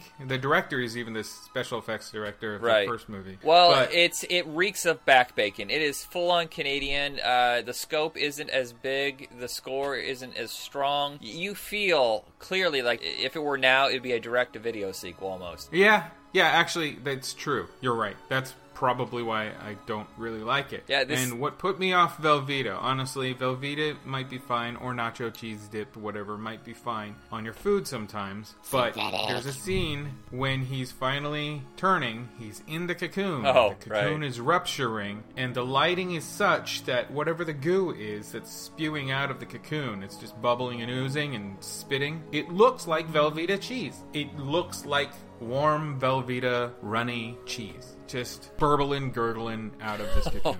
Gross. so ever since I saw that movie, I was just like, "Mm, Mm, no, thank you. Uh, I actually saw this one first. I saw it on ah. Oh. TV. I saw it on TV, and then years later, I went and saw the second one on video. The scene You that- have crazy uh, backwards viewing habits. Well, you've no, do- no, no, you've no, done no. this so many times where you're like, what? Yeah, I saw the sequel The- first. Well, it just depends on what was on TV. My parents would not let me rent horror movies, Yeah, so I would yeah, just I catch. know, I know. Whenever you're, they're you're stuck with your surroundings, I get it. I Yeah. totally get it. But man, you've done that the most of any person that I know. I think. it's weird. So I went back and saw the first one, but I've only seen this movie twice. I saw it on TV and then I saw it just now. The scene that tears me apart, and the reason I didn't go back and revisit the this for so long is the dog scene. As you know, I have a wonderful, lovely dog, and I've had dogs throughout my life, and I'm a huge pet guy. And the scene where the dog, the golden retriever, Yeah. and, and they do build up this scene, you know, showing him as a lonely kid in the lab, who is actually quite good. He is in that movie Cohen and Tate, um, which I think only I and the director have seen. I've seen it. You made me watch it. Remember? Okay, that's right. We discussed it. I forgot. Yeah, um, uh, he's actually quite good in it, and his sympathy, and uh, he really has that intelligence going throughout. You can see like that kid probably after he stopped acting, end up doing some seriously like good things, maybe in the science field. I don't know. I should look it up, see what he does now. Maybe he's a teacher or something. And the scene where he finally connects to the dogs in the lab, and then they use the dog in the experiment, and it doesn't go right, and it's all mutated and horrifying. And uh, That wrecked you. That's The this movie is your uh, where the red fern grows. Yeah, it, uh, I have where it- the red fern not- grows. You have the fly too. and, and people older than us have old Yeller. Yeah. There's a scene later when he grows up to be Eric Stoltz where he finds out the dog is still alive, and these stupid asshole lab guys are just joking about it. Takes a lick and keeps on ticking, and he finds the dog, and and, and there's so much sadness. Eric Stoltz is a fantastic actor. A lot of people say he's really bland, and I think it's just because that's the roles that people give him. He is a sweet, nice guy from what you can. I mean, I've never met him, but I what you see, Dude, What? the dude is in great pieces of art. Yeah. he does. He doesn't. He doesn't need to be in. I don't know. He doesn't need to make himself rubber face type actor. Like, and I even include Tom Cruise in that rubber faceness. You know, where he's just like really. He moves his face so much when he's intense. Yeah, yeah. And he says Eric Stoltz says a do that. lot in his stillness. He's one of those few actors that can communicate by by like you said. He's not moving uh, his body or his eyes or his face or whatever. He's it's how he says things. It's how he looks at you. Yeah. has so much humanity in his roles, and That's the thing. That's what he brings. He brings a lot of humanity. He ha- he has played a villain. He's a drug dealer in Pulp Fiction. Yeah, well- he's a guy who's overstayed his college life, and he just keeps taking course after college course, and is a bartender, and he's perfect in kicking. yes, and kicking and screaming is a fantastic movie. Not a lot of people And he's that. just like he's like a glorified cameo appearance in that, but it's it's perfect. Yeah, but the scene where he has to put the dog to sleep, um, that you know, it's kind of controversial because he kills the dog. But if you're a dog owner and you see it in so much pain, you you truly understand. If you have any sort of heart and sympathy for anything living, if it's suffering so Yep. bad and there's no way to fix it, there's no way to rectify it, putting it out of its misery, and he does it, you know, he doesn't bash its head in, he just puts it to sleep, and you can see that it's tearing him apart. If you understand acting, he's not doing like this big, oh, I want to win an Oscar kind of reaction. He just is very calm and controlled, and the pain is internal. And that's that's what he kind of carries until about halfway through the movie, where the fly thing really kicks in, and you know, then he becomes basically a comic book uh, anti-hero. You know the way like Werewolf by Night and Morbius are. He is almost straight out of a comic book in that last half hour. Or the crappy remake of Earth versus the Spider. That's a really obscure reference. Earth versus a Spider. I've never seen this. Dan Aykroyd is in the remake of that movie, and it is basically a retelling of Spider-Man. What if? Ah. So a guy, If he actually turned into a real crazy spider? spider, and he turns into this hideous, disgusting man monster spider. God, I can't believe you just mentioned What If because I, I I picked up. This is a sidestep. I picked up at the local comic shop uh, a case of hundred comics for twenty five bucks. They're all just like randoms, you know, no solid storylines. And I picked up a bunch of What Ifs inside that box. And I'm like, my God, I forgot about these. I don't know if anybody remembered them, and you just said it. Yeah, I, I remember. I don't read them, but I, I like covers. I love old covers anyway, comic covers. If I could do anything comic, it would be covers. Yeah, the people do that. People do that for a living. Yep. So, um, in The Fly, he's a fly, and in Earth versus the the giant spider, or whatever it's called, Earth versus um, Soup is my favorite spin-off of that, by the way. Soup? Earth versus Soup. That's a Mystery Science Theater It's reference. big bowl of soup? Crow is trying to write. Uh, I think Earth versus the Spider actually showed up on one of their episodes, and he was trying to sell a script to a studio, and it was called Earth versus Soup. It's ridiculous. it is. well, yeah, it's basically the same thing. Instead of Spider Man, he's running around um, being a Spider Man. Yeah, yeah, yeah. So, uh, and then um, the Fly, basically the same thing. He's just like he's he's a sympathetic villain. Well, and even the special effects are done in a way with all these little special highlights. They look special effectsy. You know what I mean? Like in the first movie, Yeah. it looked like if this insane thing was going to happen, I can imagine it'd be that horrific. This, it- well, it's you know what? I'll, I'll tell you about the first one. There's some there's some puppeteering scenes in the first Yeah. one that um, by 1993, when they did Alien Three, Yeah. uh, they had figured out ADI had figured out a correct way of doing the stick puppeting to make the legs look more organic, like it's an actual thing, Right. Without making it look like it's a Muppet walking. In the first fly, there are a couple of Muppet walking scenes. It's just towards the end when he's a big monster. yeah. So.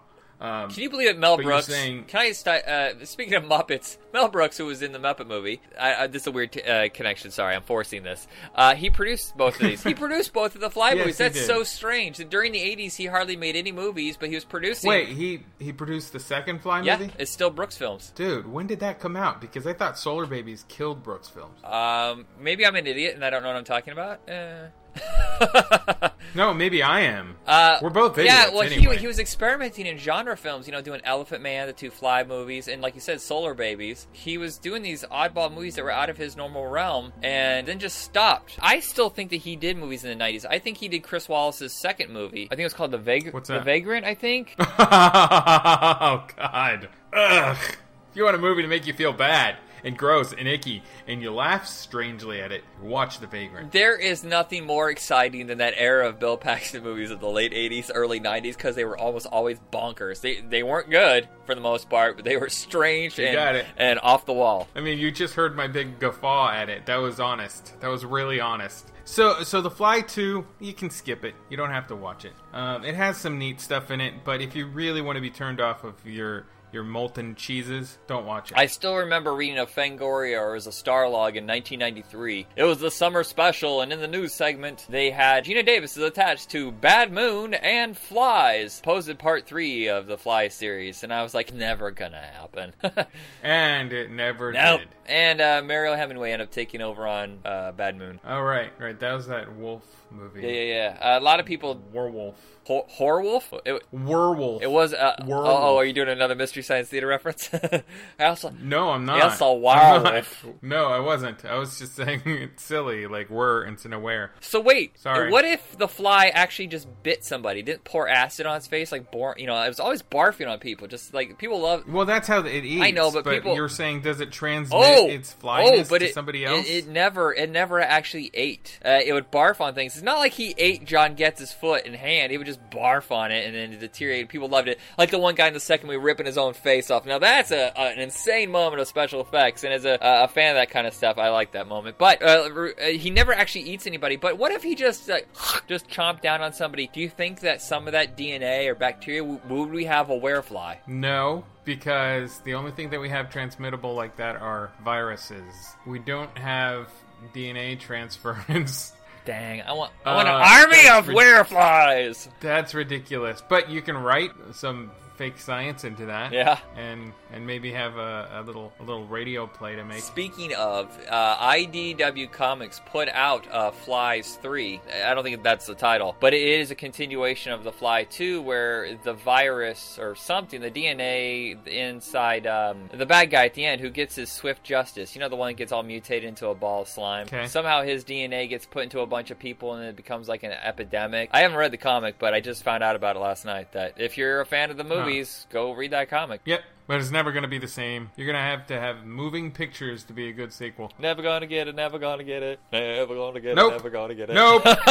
I'm not putting that. I'm whoa, not whoa, whoa, whoa! you hate my singing. All right, I guess that's it for us here at Video Night. Yep. Uh, this is Michael saying, "Be excellent to each other." And, and me saying, yeah, see ya. that's it. All right, have a good night. Bye.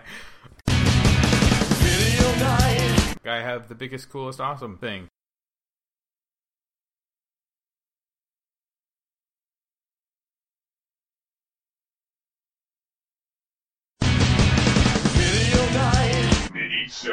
Well, howdy, partner. Ah, How's it going? uh, are you, you're talking to me like that because of a movie, not because of Texas, right? Nope. What? Because I'm a cartoon character. Uh, Come to life. No, you got a big old uh, mustache, a big old Dude, Yosemite I don't know Sam. how people keep that voice up You can't- forever and you ever. I would pass out. That would be awful. Oh my gosh. So you watched Bone Tomahawk. This is Sheriff Franklin Hunt. Identify yourself right now, or I'll shoot you dead. Here's the uh, situation. Mrs. O'Dwyer was abducted. You know who did this? They don't have a name. How many of them do you think there are? It won't matter. You have no chance against any number of them. I'm running out with Mr. O'Dwyer. As will I. I've killed more Indians than everyone here put together. Ambush! You seeing all this? We didn't know what it was like. We'll make sure all this has value.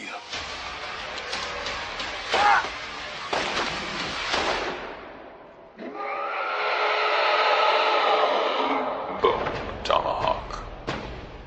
and I watched it on Sunday. Yes, finished it two days ago. And it was just like coincidence that we watched it around the same time. Uh, sort of. Here's the weird thing: is I don't have really proper internet, so I can't like do video on demand. And I have a red box, but everything here is constantly out because we have one red box in this town. Oh wow. And so it takes it's like it takes like six months to see any movie, regardless of how popular it is. So I am one of the few people in this town that understands how the library system works. Yeah. Libraries libraries have a certain amount of budget they have to spend a year. If they don't spend all that, the state cuts them back to that amount that they did spend. Do it again, lower, lower, lower, and they and they keep running out of money to use. So what they need is for people to request things.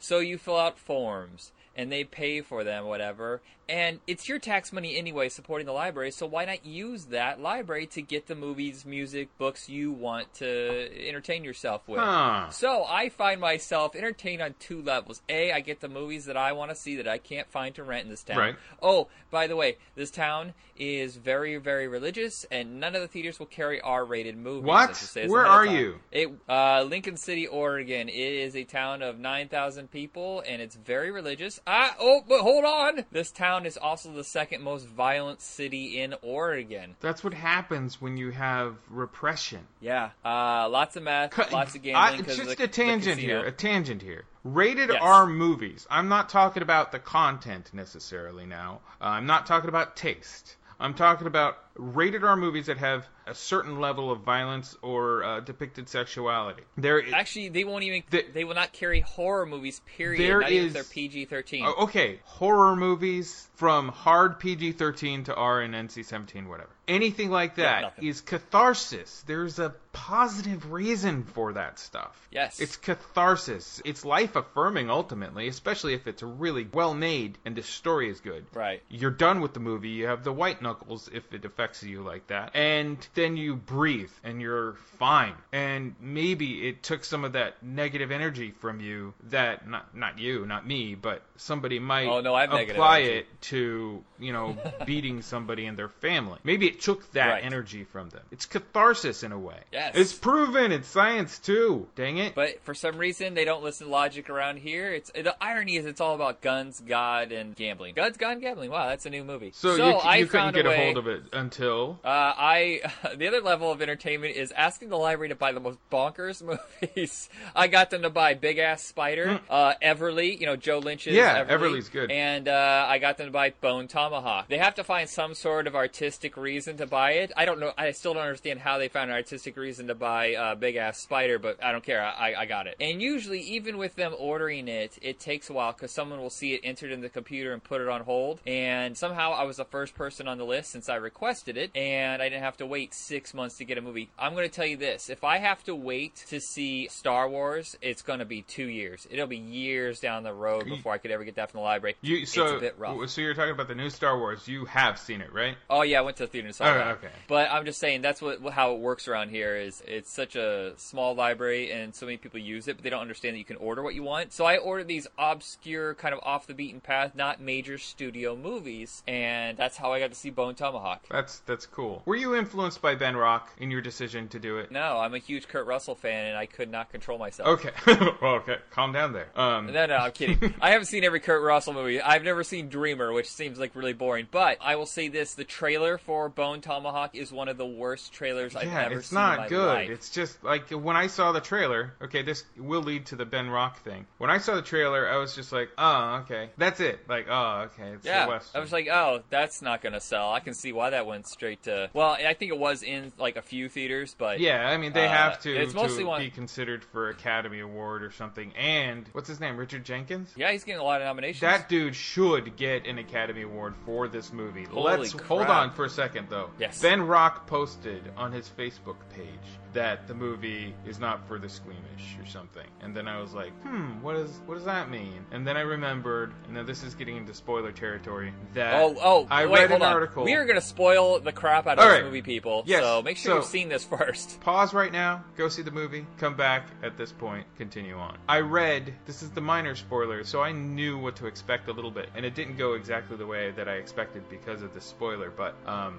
in a brief article or a comment somewhere, somebody said, separately from the Ben Rock thing, that it was like a Western Hills Have Eyes. Yeah. So I, I knew a little bit of what to but I didn't totally fully get, I don't know, spoiled or rewarded, either one, with the full brunt of the Hills Have Eyes formula, right? Yeah. So, all right. Yeah, well, see, I have, I don't know how many people you are friends with on Facebook that are in the industry, but I would say it's probably a 50 50 shot with me. And it was like everybody within a couple weeks was Bone Tomahawk, Bone Tomahawk, Bone Tomahawk. I was like, all right, I better go get this. Yeah, I'm not super deep into industry guys. It's just Ben Rock and a few other guys. And Ben Rock was the only guy to make mention, Mention of it. Yeah, that's why I asked if you were influenced by it. Because uh, Oh, gotcha. LB saw that his post as well. She's my wife, and she's friends with him too. And she was like, "Okay, yeah, let's give it a try." 'Cause Now, are you a Kurt Russell fan? I'm not a fan, but I'm not a detractor. I like the guy. I, he's probably my favorite actor. It's it's hard for me to be a fan of, of Van, just a fan. I like things a lot, and I I don't like things a lot, and there's some middle ground somewhere around there. But to be a fan, a fanatic, I always Ah, I always fanatic. think of the root words, and so I always That's true. resist This using is true. We. I had this discussion with someone. I am a strong admirer. Yeah. That's that still sounds wrong. I'm sitting at your window. I'm a strong admirer. See, I am not a fan of Tom Cruise. However, the dude makes great movies. He does. Right? Oh, so I've never I had will such go, oh, conflict. oh, Tom Cruise hitched his name to that. The Mummy? Well, I Yeah, guess the trailer, weird. I'll know by the uh. trailer, but his track record, as far as my taste goes, since the 2000s, whatever, has been Ten great. bucks. Ten bucks says he adds his name as a producer and backs away, and someone else stars in it. I will It'll not. Jer- I will not take your probably bet. Jeremy Renner. I will Yeah. not take your bet, but okay, maybe.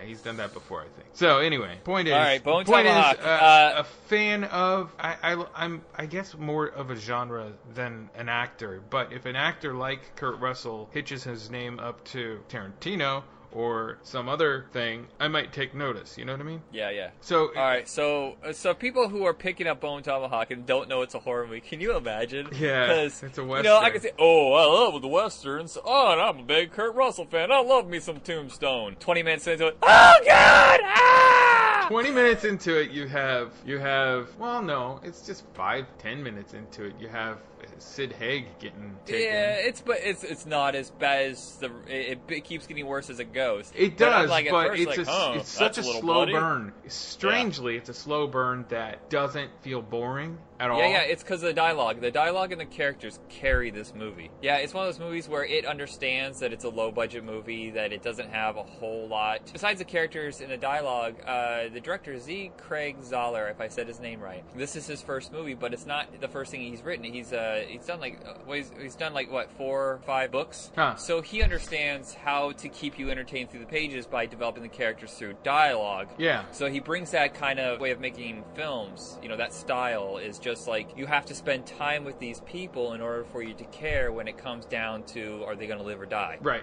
Which horror movies do not usually do. In fact, the fact that all these are almost all the protagonists are male is also very unusual for a horror movie. Right. Uh, well, you have uh, the wife, Lili Simmons. She's playing Samantha. She's awesome. I like her. She's in Banshee, and she had a moment in the first season of True Detective. So yeah, she's cool. Um, she plays the wife, and she's uh, she's a, like a doctor. What is she? Right. She's, Yep, she's a doctor. She's a doctor, and there's another doctor in town, but she like fills in when he's a drunk. So her husband is a cowboy, an actual cowboy, rustles cattle, and he broke his leg. Patrick Wilson. Enter the mix Matthew Fox as Brooder. He is a gunslinger, and he had designs on Samantha. But this is all context, like like character development context, and it's done very well. It's just all like you said, dialogue. What are you doing here, Brooder? I'm just here to fetch a doctor. All right, keep your eyes off my wife. You know, stuff like that, and it's not as badly dialogued as that. No, no. And the sheriff. What if we what, what, what if we just did the entire movie right now, but did it completely monotone? yes, uh, make sure that you look out for the troglodytes. uh, the the worst table read ever.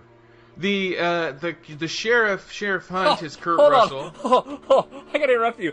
I don't know why I thought this was hilarious, but take every overacted scene ever in a movie, and we- we'll just replay them, but like completely monotone. Like anything that Al Pacino has ever done. It's just a, uh, God is a an absentee landlord. Uh. I don't want your life. I don't want your life. Uh, yeah, I don't want your life. I don't want your life. Sorry, everybody. yeah, I watched Teenagers from Outer Space the other night just to lull me to sleep, and one of the main actor guy has a very strange way of speaking, and it's kind of like that. No, don't go there. That's why I don't want you to die. No, really. Or what if you took Plan 9 from outer space and took all the overacted sequences and played them down, and then all the underacted sequences, like, go overboard with them? Right. Oh, God, the ideas just barf out of me that are almost always terrible. Uh huh. all right, let's continue. Okay, so Kurt Russell's a sheriff. Richard Jenkins is his deputy, who is an old widower. Not, not just the deputy, the backup deputy. He's the- constantly referred to as the backup, backup deputy, deputy, which is really which- weird. Where's the other deputy? I guess he's drunk or something. Anyway, Chicory is his name, and he's an old guy, and he does his rounds. He just seems like he's a volunteer. Yeah. Uh, And he's an old guy who doesn't have much to do with his life anymore because his wife died. And this is all context you, you get not spoon fed to you. It's all organic. It's really, really good. So the director is a great writer. And then um, at the very beginning, you have Sid Haig and David Arquette as a couple of thieves and murderers killing some folks and then running off. They stumble upon a burial ground, uh, and then one of them gets killed. David Arquette shows up in town, is arrested. It's funny how David Arquette's career has changed because he, uh, 15 years ago, he was a leading man in terrible studio movies. Now it seems like it's getting really hard for him to get any work. But if he focuses on being a character actor, things can Yeah, change he was for good him. in this. He was really because he's only in a small part of it, but he is the absolute driving Mhm. point of everything that happens later in the movie. If he doesn't do what he does, then the rest of the movie doesn't Right. happen. Actually, I'll say this about the director. The director really has an eye for character actors. He seems to enjoy casting people who are kind of under the radar, people you don't see very often in uh, what is intended to be a theatrical film. Uh, Sid Haig, uh, Sean Young, Michael Paré, Fred Melamed. Yeah, uh, that who's the guy? Michael James- Paré looks like a totally different guy. I, I couldn't It- it- recognize he- him, and I was like, wait, wait, but I knew something. I was like, that's I know Yeah. that Well, he's a lot beefier he's now. huge and he's his face is different, but not like it's worked on. It's just like time has taken something and gone somewhere else with it. His hair's lighter, but I wanted Yeah. him to well, do well, more. he's not. he- I'll I'll say this: he is not fat. No, no, no. I, for the longest time, thought that he was heavy. No. And then I saw a picture of him about a year ago, and he is massive. Yeah, he's enormous, He's like- like, I don't know why he's not in the Expendables if they make a fourth one because he was an action Yeah. guy, and he actually is. He's not a great actor. I'm a big fan of Michael Paré, but he is not a great actor. But he is a reliable actor. He's a guy who shows up. He's like a Robert Forster. Yeah. He does what he does, and he does it well. He's always reliable. You never hear bad Yeah, stories and, about and him. this, that's why he gets this cast nothing. so often. He just had a cameo where he showed up and he was told to shut up, which is awesome. Sheriff Hunt, what do you intend to do about my horses? They're not my priority right now. Those are my finest. Quiet! Ask about horses again, I'll slap you red. But here's the other one. James Tolkan shows up, who I thought was dead. I thought he died years ago. You know, he's the principal from Yeah. uh, Back to the Future. Yeah, yeah, yeah. He, yeah, 1931. That's when he was born, and he's a pianist. He's he's got a really funny scene.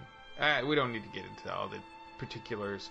We need to get to the meat, though. No, but but but but it kind of shows you that the director has an eye for people who kind of have been left behind. They're not hot properties, so they don't get cast a lot. But he remembers these actors from when probably when he was a kid. And it would be the same thing if I ca- uh, did a movie. I'd be constantly looking around for actors that I was like, they do good Where's work. Dick Miller? I haven't seen them in a while. Where's Dick Miller? Get me Dick Miller. Oh my god, this movie needs Dick Miller. it needs more Dick. I mean, uh, Miller. Gosh. In the middle of the night, while tending to David Arquette's wounds, or, yeah, yeah, yeah, he got shot in the leg because the sheriff does that. Um, Samantha and David Arquette and uh, Deputy Nick. That's why there's a backup, right? Because Deputy Nick. They all get abducted, which leads on the quest. The quest to get them back. Her husband has a broken leg, but he insists on going. So it's Matthew Fox, Patrick Wilson, Kurt Russell, and Richard Jenkins riding horses. By the way, I should say this: Do you you know this movie was actually completely cast differently when it was first the first run around? think so, but you talk. Tell me. It was Peter Sarsgaard in Patrick Wilson's role. It was Timothy Olyphant in Matthew Fox's role, and it was Jim Broadbent in Pat, uh, uh, Richard Jenkins' Right, role. Jim Broadbent. Yeah, I know. I know that part. I didn't know the other stuff. I was Oh, disappointed Jennifer because Carpenter. I'm a huge Timothy Olyphant fan. Oh, Jennifer Carpenter. And um, I think the budget was $10 million. And if I remember reading the article correctly, the studio would not budge on how long it was going to be. They wanted an hour and a half. They wanted something they could easily sell in the theaters. And they wanted to tone down the gore. They wanted to make it more PG 13 because Western tends to gear older. And I think there was a fight over that for nearly a year. So they went with a different financer, and the budget went from like $10 million to what it looks like on IMDb, and it still stuns me, is the budget is $1.8 million. Wow. What? I mean, there's not a lot of production value in this. A lot of it is out in the desert, and it is mostly dialogue, but you're still like, how did they get this cast? I mean, right there, you think that would be the $1.8 million.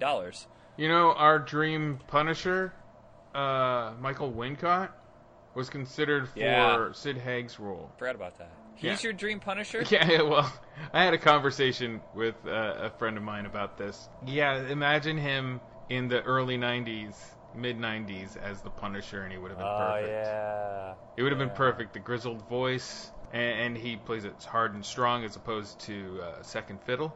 It it would be. He would be a great Punisher. Think about it. If Luc Besson took the Punisher and did it, Yeah. that would be Michael Wincott would be a really great Punisher. Mine would have been Walter Hill and Johnny Messner as the Punisher. Who? Johnny Messner. He was a he hasn't been in a whole lot. uh, he was in the he was in the second Anacondas movie. He was in Running Square, uh, Scared. Oh, I know Um, who that guy is. Yeah, yeah. He looks he like always, the Punisher. He's he always plays. Ugh, he always plays Tough. terrible guys. But I, I see what you're saying. He's got the brawn for it too. Anyway, so uh, so yeah, Wincott was going to be um, Sid Haig's guy, but this movie is not wholly unremarkable because it is completely remarkable in its storytelling craft. Its cinematography is nice, nice enough anyway. A lot of it's shot at, at night. a shot in Santa Monica of all places. Yeah, it- Uh, not Santa Monica. Um, I think Malibu. It was Malibu. shot in the back lot uh, of uh, Paramount for a while, and then that's the the western town, I believe. But once they get to the cave, Oh boy. Oh, the movie changes. No, it's like yeah, it's uh, it, everything that happens to the minute they get to where the troglodytes. These are the villains, people. Troglodytes, not Native Americans. Yeah, yeah, Um, they're they're like um, inbred, constantly inbreeding. They're it's like eugenics. It's like it's like what the Nazis wanted to do, but without the sterility and science behind it. I mean, yeah, science is a method of investigation and Science! application. So, yeah, these troglodytes were actually effectively applying science, but I doubt that they actually um, considered it that. I think they just considered it kind of magic. We do this to this, it equals this. Yeah. So, without articulating it. So, oh, did you see the pregnant ladies? Yeah, the movie's not over, dude. There's gonna be a sequel. You know Oh it. Oh my God. They're still alive. Those pregnant ladies, man. Did you you saw them, right? You- you're talking. At, well, we were jumping ahead. Yeah, yeah, yeah. but You're talking at the end of the movie, right? Yeah, you you you you, you didn't like sidestep that like and not pay attention, get a drink or something. You saw that. Nope. I Oh saw my it. God. I knew it, and I was like, uh, but it's hard to say. These these are these are proper gentlemen, even though they've gone through hell. They're they're proper people, and they're like, well, uh, I, they're asleep, they're pregnant, those are babies. They might still have a chance of not to be freak shows. I would be compelled to just off them. I know, I know. but if you look at it, look at this. Uh, the simple fact is, everything started because David Arquette's character went onto their land, disrupted their burial ground, so they felt it was kind of an invasion, and they came to get him because to them that is an absolute crime. He must be taken. But Witnesses. also, they did take they, they took witnesses, but why did they take the witnesses? Why didn't they just leave them? It's not like they could trail them back. And who gave a shit about David Arquette's character? So they are evil. And it's, it's hard to argue the fact that they need to be stopped because you know Bone Tomahawk 2 is just around the corner, the children's revenge. I don't think so. I think this is a perfectly wrapped up one thing. Oh no, it'll be set. See, now there has to be a lot more villains because that's how sequels are. They always go with more. So they're going to take time to make more mutant babies. So it's going to take a few decades. So you're going to find yourself in the roaring 20s and gangsters going into the hills taking out those cannibals. Ah. no, I can see them doing uh, literally like what they tried to do with Hills Have Eyes 2, which sending a military regiment after them. I can see them sending cavalry. Send send the guys that survived at the end of Ravenous and have it like a crossover. right. Okay. So you brought it to Ravenous. Thank you. Uh, David Arquette was in another cannibal movie. Oh, cannibals. The bad guys, the troglodytes, are cannibals. And uh, Ravenous, Very much. so. Ravenous, oh my God. which they're is brutal. They're absolutely brutal. I think Ravenous is my favorite western. I think it is so good. Ravenous, and it is a, we- a vampire western, maybe vampire cannibal Sort western. So- Wendigo. Wendigo. cannibal western. There's cannibalism in it somewhere. You Yes. guys should watch it. Any everybody should watch it. It's amazing. And David Arquette has a crazy role in it. And here he he's I love his acting in this. It's not crazy. He was younger when he did the crazy things. So like, uh, you can be crazy. So he's well, crazy. he's he's much more controlled now. He's I don't know if you've ever seen a subtle. movie called. Have you seen The Gray Zone? No, I haven't. It's about concentration camps, and Nope. it is his greatest performance ever, and nobody saw it, and it would have changed his career if people had noticed. Um, it is truly heartbreaking, and uh, at no point is he hammy, and it's like he decided one night just to change his entire style. That's awesome. Except I don't want to see another Holocaust. I know, I know. It's again. it's a feel bad it's a feel bad movie. Yeah, that's it. That's it. I don't want to ignore. I'm not a apologist or a, a person who rewrites history in my own mind. Yeah, it happened. I don't want to experience vicariously through a movie what happened. That's not catharsis So- for me. Bone Tomahawk is also a feel bad movie. There are scenes I have never once in my life gotten up during a movie to go closer to the screen out of shock and horror. I found myself like eh, eh, how people do with baseball games, like when the Cubs are so close to getting to the World Series, and it's the ninth inning, and I'm stressing out, and I get up and I walk to the screen like, ah, come on, just get it, stop screwing up every year. Right. And okay. I, I, uh, so I see certain things that happen in this movie that shock me. I get up out of my chair and I walk closer to the television as if that is going to help things. I am so pulled in. This this has never happened with a movie before, but the brutality was insane and, and the shocks. I mean, just the simple fact that they're sitting out there, he's looking through the binoculars, and he's like, "Okay, I think we're ready." All of a sudden, they're all nailed by arrows. Matthew Fox, who you That's think amazing. Is be, That was amazing. The two people, the two people who you think are going spoilers, uh, we already warned you. The two people who you think are going to survive and the two who are going to die is the exact opposite. You got an old man, Richard Jenkins, playing older than he really is, doing an amazing job. He's so good. Uh, I think he, I think he's actually quite a bit younger than Kurt Russell, maybe a decade younger. And he's playing him uh, much older. You know, he's got his hunched over, his voice, his mannerisms, the makeup helps. Are any of you somnambulists? That's private. Me a sleepwalk. Oh. No, I don't. Uh, me neither. No. Sleep with your guns nearby, and you shoot anything that rings a bell. Could be an innocent animal, somebody lost. Our horses are hobbled. Any animal that comes at us is a predator. Any person that approaches a camp in the dark without identifying themselves is a criminal or a savage. You hear it jingle, point your gun and shoot. I'll probably beat you to the draw, but don't count on me to save you. Let it go. I can't. Hey. Hey! You watch how you speak to the law. Sheriff especially. You aren't captain. No, I'm the most intelligent man here, and I intend to keep us alive. Oh, you're the most intelligent man here. Is that a fact? It is. Sheriff Hunt has a wife. So does Mr. O'Dwyer. And you're a widower. Yeah. What has that got to do with anything? Smart men don't get married. Well, And Uh, oh, by the way, wait, wait, wait, wait. If you're familiar with Richard Jenkins, he plays in Step Brothers. He's the father in Step Brothers, and he's got this obvious. There's a it's a Richard Jenkins style, and he does this in all those comedies that he's in, and even serious Yeah. stuff. He has a way of delivering lines that he totally it's doesn't amazing. do in this movie. He oh, does. Oh, by the way, speaking completely of the different- lines- hold on. He does a completely, oh. co- wholly different way of Richard Jenkins. I've It's never seen strange, Richard isn't it? Jenkins. It's amazing. I've never seen him do this kind of acting. My wife even Uh, tweeted that he should be awarded some sort of award. Yeah, for it. his dialogue with Kurt Russell's is actually pretty funny. It's not laugh Yeah. out loud like ha ha ha, but it's like oh that's really that's you know it's like nice. He ultimately is the comic relief in the film. Yeah. It's honest comic relief. I have a friend who, to me, he's one of the funniest people in the world, and it's not because we're laughing at him. It's he's kind of adorable in his mannerisms and how he speaks and says things, and it's just fun to be around him for just him and how he speaks. Yeah. And what he does, and that's how Richard Jenkins' character played. There- he- you can't be mad at him, even if you're telling him to shut up. You're not mad. he is one of the finest uh, performances in this movie, filled with great performances. Even the small, small bits are pretty good. Patrick Wilson is probably the greatest horror hero, hero, not heroine, since Hills Have Eyes. And like I said, it's rare that there's a male protagonist in horror Mhm. movies, especially if he's not like the action guy. He's the guy who, with a broken leg, no matter what, he is going to get his wife, even though he knows for a fact. Oh, he's crawling over the. He he says.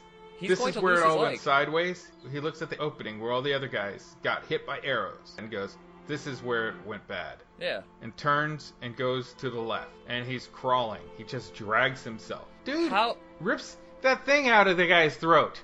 Yeah, how did he even figure that out though? That's the one thing that bugged me is because how did he figure out that was where it was, what it is, and how to use it? Uh, didn't he see the guy yell? Guess if you could figure that out after one yell. Wow, it's totally otherworldly. I think maybe that might be just a, a moment for the audience. Like, obviously, they can't yell that way, so there's got to be something augmenting them. Yeah. And it's true.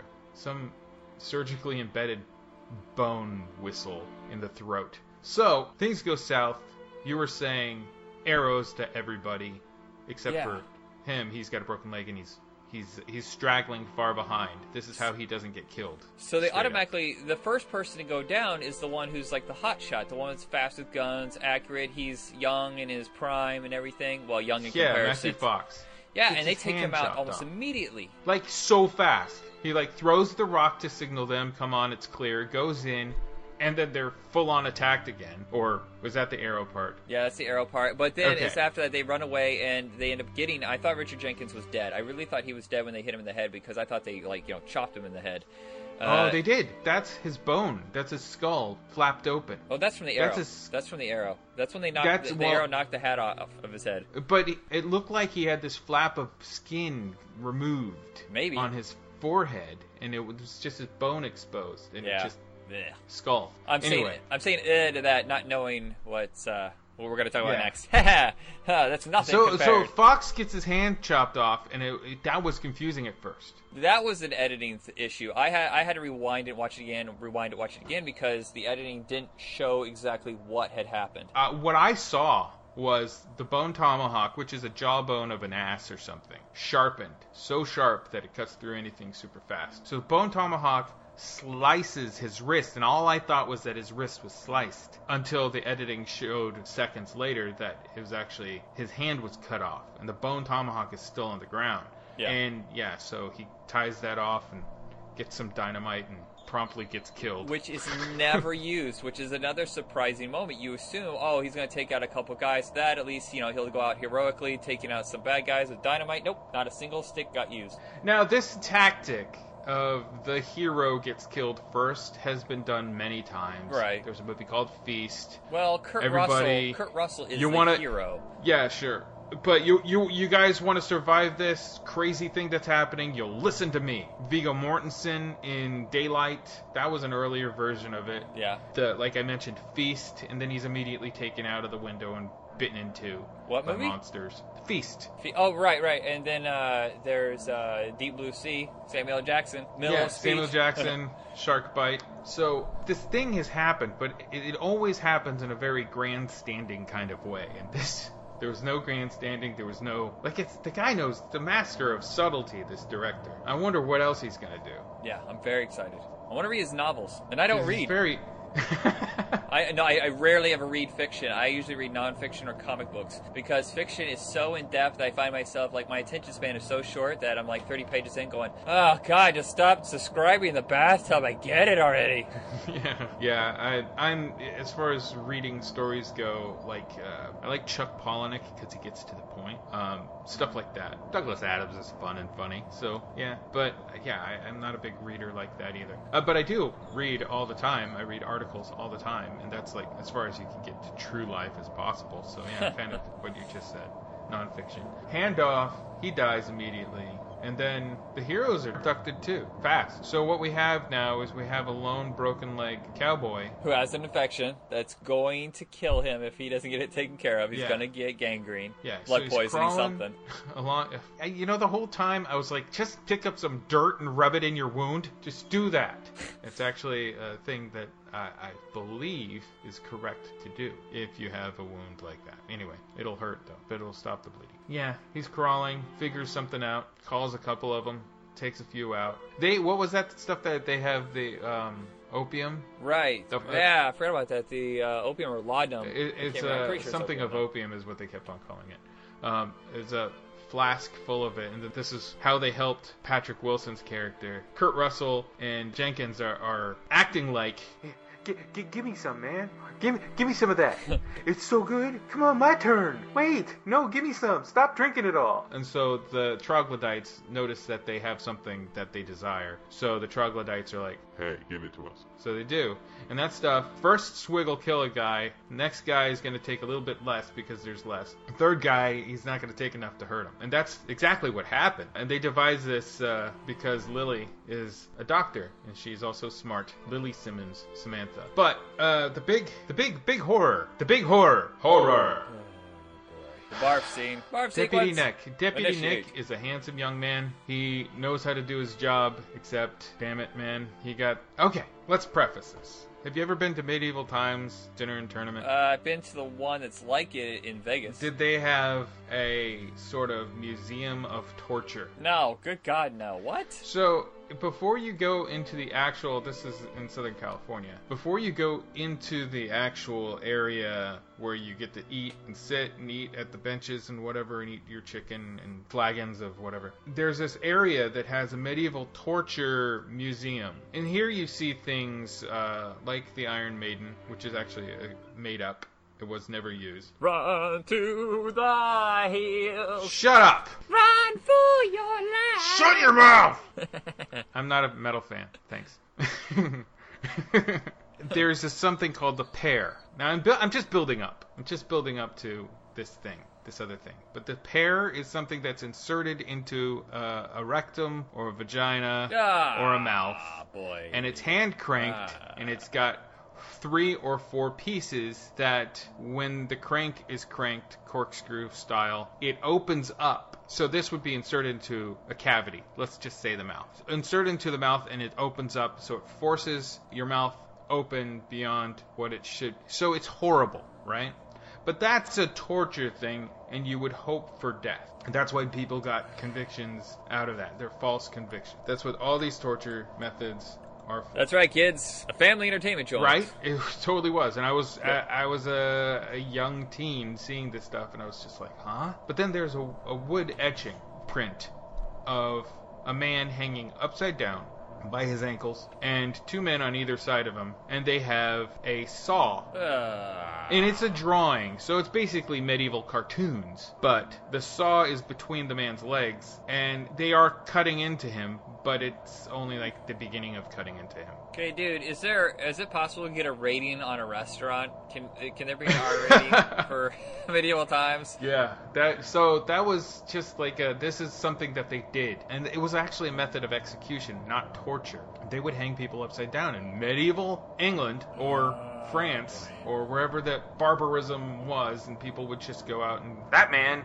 is a serial murderer, but says he's a werewolf. We caught him. Hang him upside down or pin him to a wheel and start hacking at his limbs. Horrible, horrible thing. People, ugh, horrible mentality. So something like that happens in this film, and they do not take the camera away from it. Oh no, I, st- I what is this rated? Still rated R? Cause yeah, that was Well, it, it- it's it's tame until the hand is cut off, and it's not rated. Huh, I didn't realize they could still do that. But if it, uh, you know, if it went to theaters, I thought it was required to have rating. But you know what? MPAA is kind of corrupt anyway, so screw it. Yeah, still, ugh, uh, the deputy gets cut down the center, just like I said, except instead of using a saw, they have another bone tomahawk that they're just sawing into his junk and through his guts, Yeah. and his guts fall out, and he just Now, I've seen this in a movie before, twice. Uh, Kingsman just did it last year, and there's a movie called U.S. SEALs 2 where the finale is they take a samurai sword and chop the guy in half. Yeah. But they do it in a stylized They do it in a silly way, right? It's Yeah, it's like a special effects, like, wow, look at this insane moment. This is not insane. This is not wild. This is not expected to make you go, huh? it's Cool. incredibly, it's It brutal. is- It's just It is. It reminds me of Fulci. How Fulci would handle gore is to make you truly, truly horrified at seeing the flesh tear. What is one of the most horrifying things you'll ever, ever see in your life. yeah. Ugh. Was there decapitation? enough, uh, yes, but we're not to that yet. Uh, even though that one was truly horrifying, but what really, really made me get up and go close to the television is what happened next. Is because of the opium. You know, the first couple guys, well, one dies, one gets sick, and the big guy, the big, big honking Yeah. dude, who I actually thought was going to die because he drank the most. He comes in and they grab Kurt Russell, they pull him out, they cut his ribs open, and they shove the opium bottle as it's burning hot. In yeah, the they they pulled it out of And- from the fire that they they had like dismissed dismissively thrown the bottle into the fire pit, which is just between the two cages that they have them in. It's just Yeah, been they- sitting they there, rammed that into. getting Ooh. red hot, basically. And the guy picks it up and just shoves it into his rib cage. And that was the moment that was like, A, it was original. I've never seen anything like that. B, the brutality of it. this is a very brutal. They're not just cannibals, they are brutal. They want to hurt Yeah. badly. For just whatever reason, entertainment, or that's just how they do things. When they shove into him, whatever, they just sit there and watch him, see how he handles it or whatever, and then they decide they're going to do other stuff to him. That was one of the moments that just made me get up and go, What? Yeah, it's just the worst. it's so bad and sad and Yeah. So we're getting to the end of the movie. You know, it's Patrick Wilson basically crawling for I don't know how many miles. You know, hobbling so- and crawling, trying to get. It was like four it's days just- away. It was about four days away when they were abducted. The area Yeah. where, when their horses were taken, they were about two days in, and then by walking, they finally got there. So uh, you can say he probably crawled, hobbled for three days. I don't know. Yeah, three. If he's that far behind, yeah. Yeah.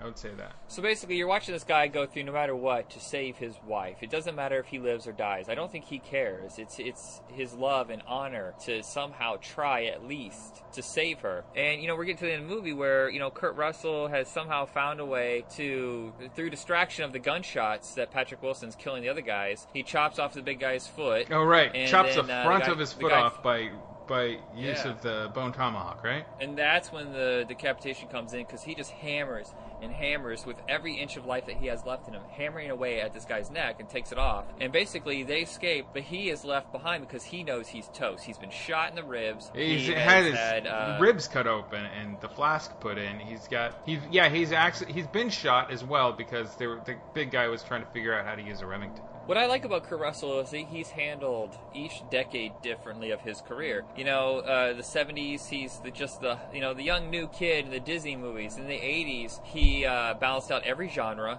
but he was always kind of uh, the funny guy. You know, he's always had like a wise ass remark to say. The '90s, he became like the the leader, Yeah. the military guy. You know, the the firefighter, Strong uh, like Uh, a the- what is a lantern jaw, you know. yeah, he's basically the um, the modern day superhero. You know, that time he stopped the jokes, and then in uh, the 2000s are a little bit less for him because I think after Soldier bombed so badly, and he had broken he had broken his foot during filming that, he kind of just took time Yeah. off. You know, decided to be a dad, and then you see that reflected in the movies he made in that next decaders where he is a dad. Now it seems like he is an elder statesman. The movies he's been doing lately, like Art of the Steal and uh, um, this movie, and I have not seen Hateful Eight, but I imagine that it's a little bit different. He's trying out completely different. Well, I'll tell you, like it's the did back in exact same facial hair. So Yeah. he did well, the he grow- it movies. takes that long to grow He it. did the movies probably back to back. So one mustache is the same in both movies. Yeah. I think he's a bit more wintry in Hateful Eight. Like he has more scruff around his mustache, but Mm-hmm. it's the same.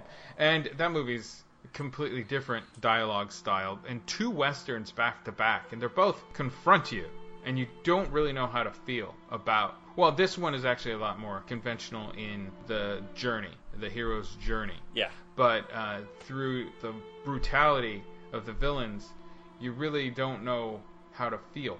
I can't recommend. Oh, hey, Dad, you like Kurt Russell Western movies?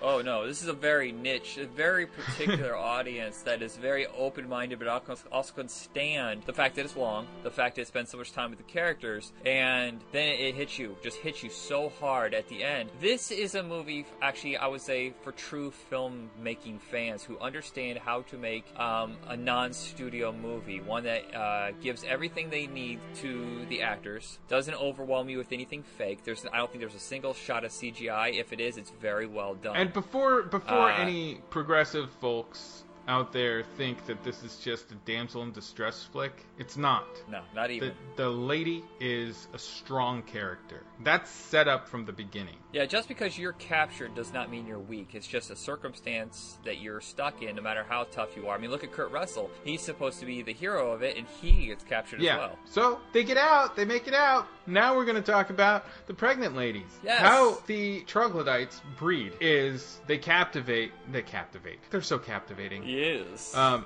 they capture ladies, or maybe they're just their kin. They don't get that far into it. But they cut off their legs and their arms and they gouge their eyes out. Now, not just gouging their eyes out, they just take pegs and they push their eyes in. And they leave the pegs there. And they keep those women pregnant. Um, I missed all of this. I did not notice this whatsoever. Holy crap. You didn't see that part. Nope, I saw Richard Jenkins holding a rock in his hand, and uh, I thought he was going to bash their heads in. And I was like, is he going to kill him? Not kill him? Oh, they're not. And that's it. That's all I noticed. Holy crap. What? See, this is why I was like on about that earlier. Yeah, there were stumpy ladies with big pregnant bellies and pegs that are, I'm assuming, would be about six inches jabbed into their eyes. So four inches or five inches of those pegs are sticking out of their heads. And there's two of those women, and they're pregnant and wobbling around, like moving around. It's either like a prosthetic makeup job, or they have an animated, couple, uh, like a animatronics going on. But holy crap! what? The cutting in half, and then that. Yeah, those troglodytes. Bah! Noises. More like troglodyte jerks. Yeah, it's, jerks. Too nice. Jerks is such a gentle word for them. you know what kills me? Is that this was going to be a mini-sode, but we found so much to talk about. Yeah. It was longer than a normal episode. well, anyway, Oh, boy. I, suggest it if Yes, you're if you're a person who really does like westerns, sure. If you're a person who really does like movies, and you're let's just say this would be an NC-17 film based on violence, but it's not, a, and it's not a Rob Zombie type of violent film. I'm going to say Um, this, this is the first horror western that I actually liked. They've done, it's not a big genre thing that you see. It's, there's probably maybe a dozen at most, but I think most of them suck, and this one's actually uh, very, very good. You didn't like Ravenous? Uh, I don't. For some reason, in my mind, that's not a western. I don't know what that is. It's like the way the Revenant to me is in a western. It's like Oh, uh, well, it, it, I it is set in the same exact it is. I time don't, I don't know frame, what it is. Right? It's the same It's just same 'cause I don't see time no frame, cowboys, But it's you know? not. It's not. You know, dusty deserts and stuff. It's Yeah. up in the mountains. So That's like Jeremiah Johnson to me isn't a western. It's just like a survivalist. Uh, Grizzly Adams, survivalist. It's it's like a whole different. It's like a mini genre of western that I never even noticed. Gotcha. Keyword search, it would say Western, but I understand what you're saying. So yeah, uh, Bone Tomahawk. Uh, I'm gonna go throw up now. So like, thank you everybody. You see you later. Goodbye.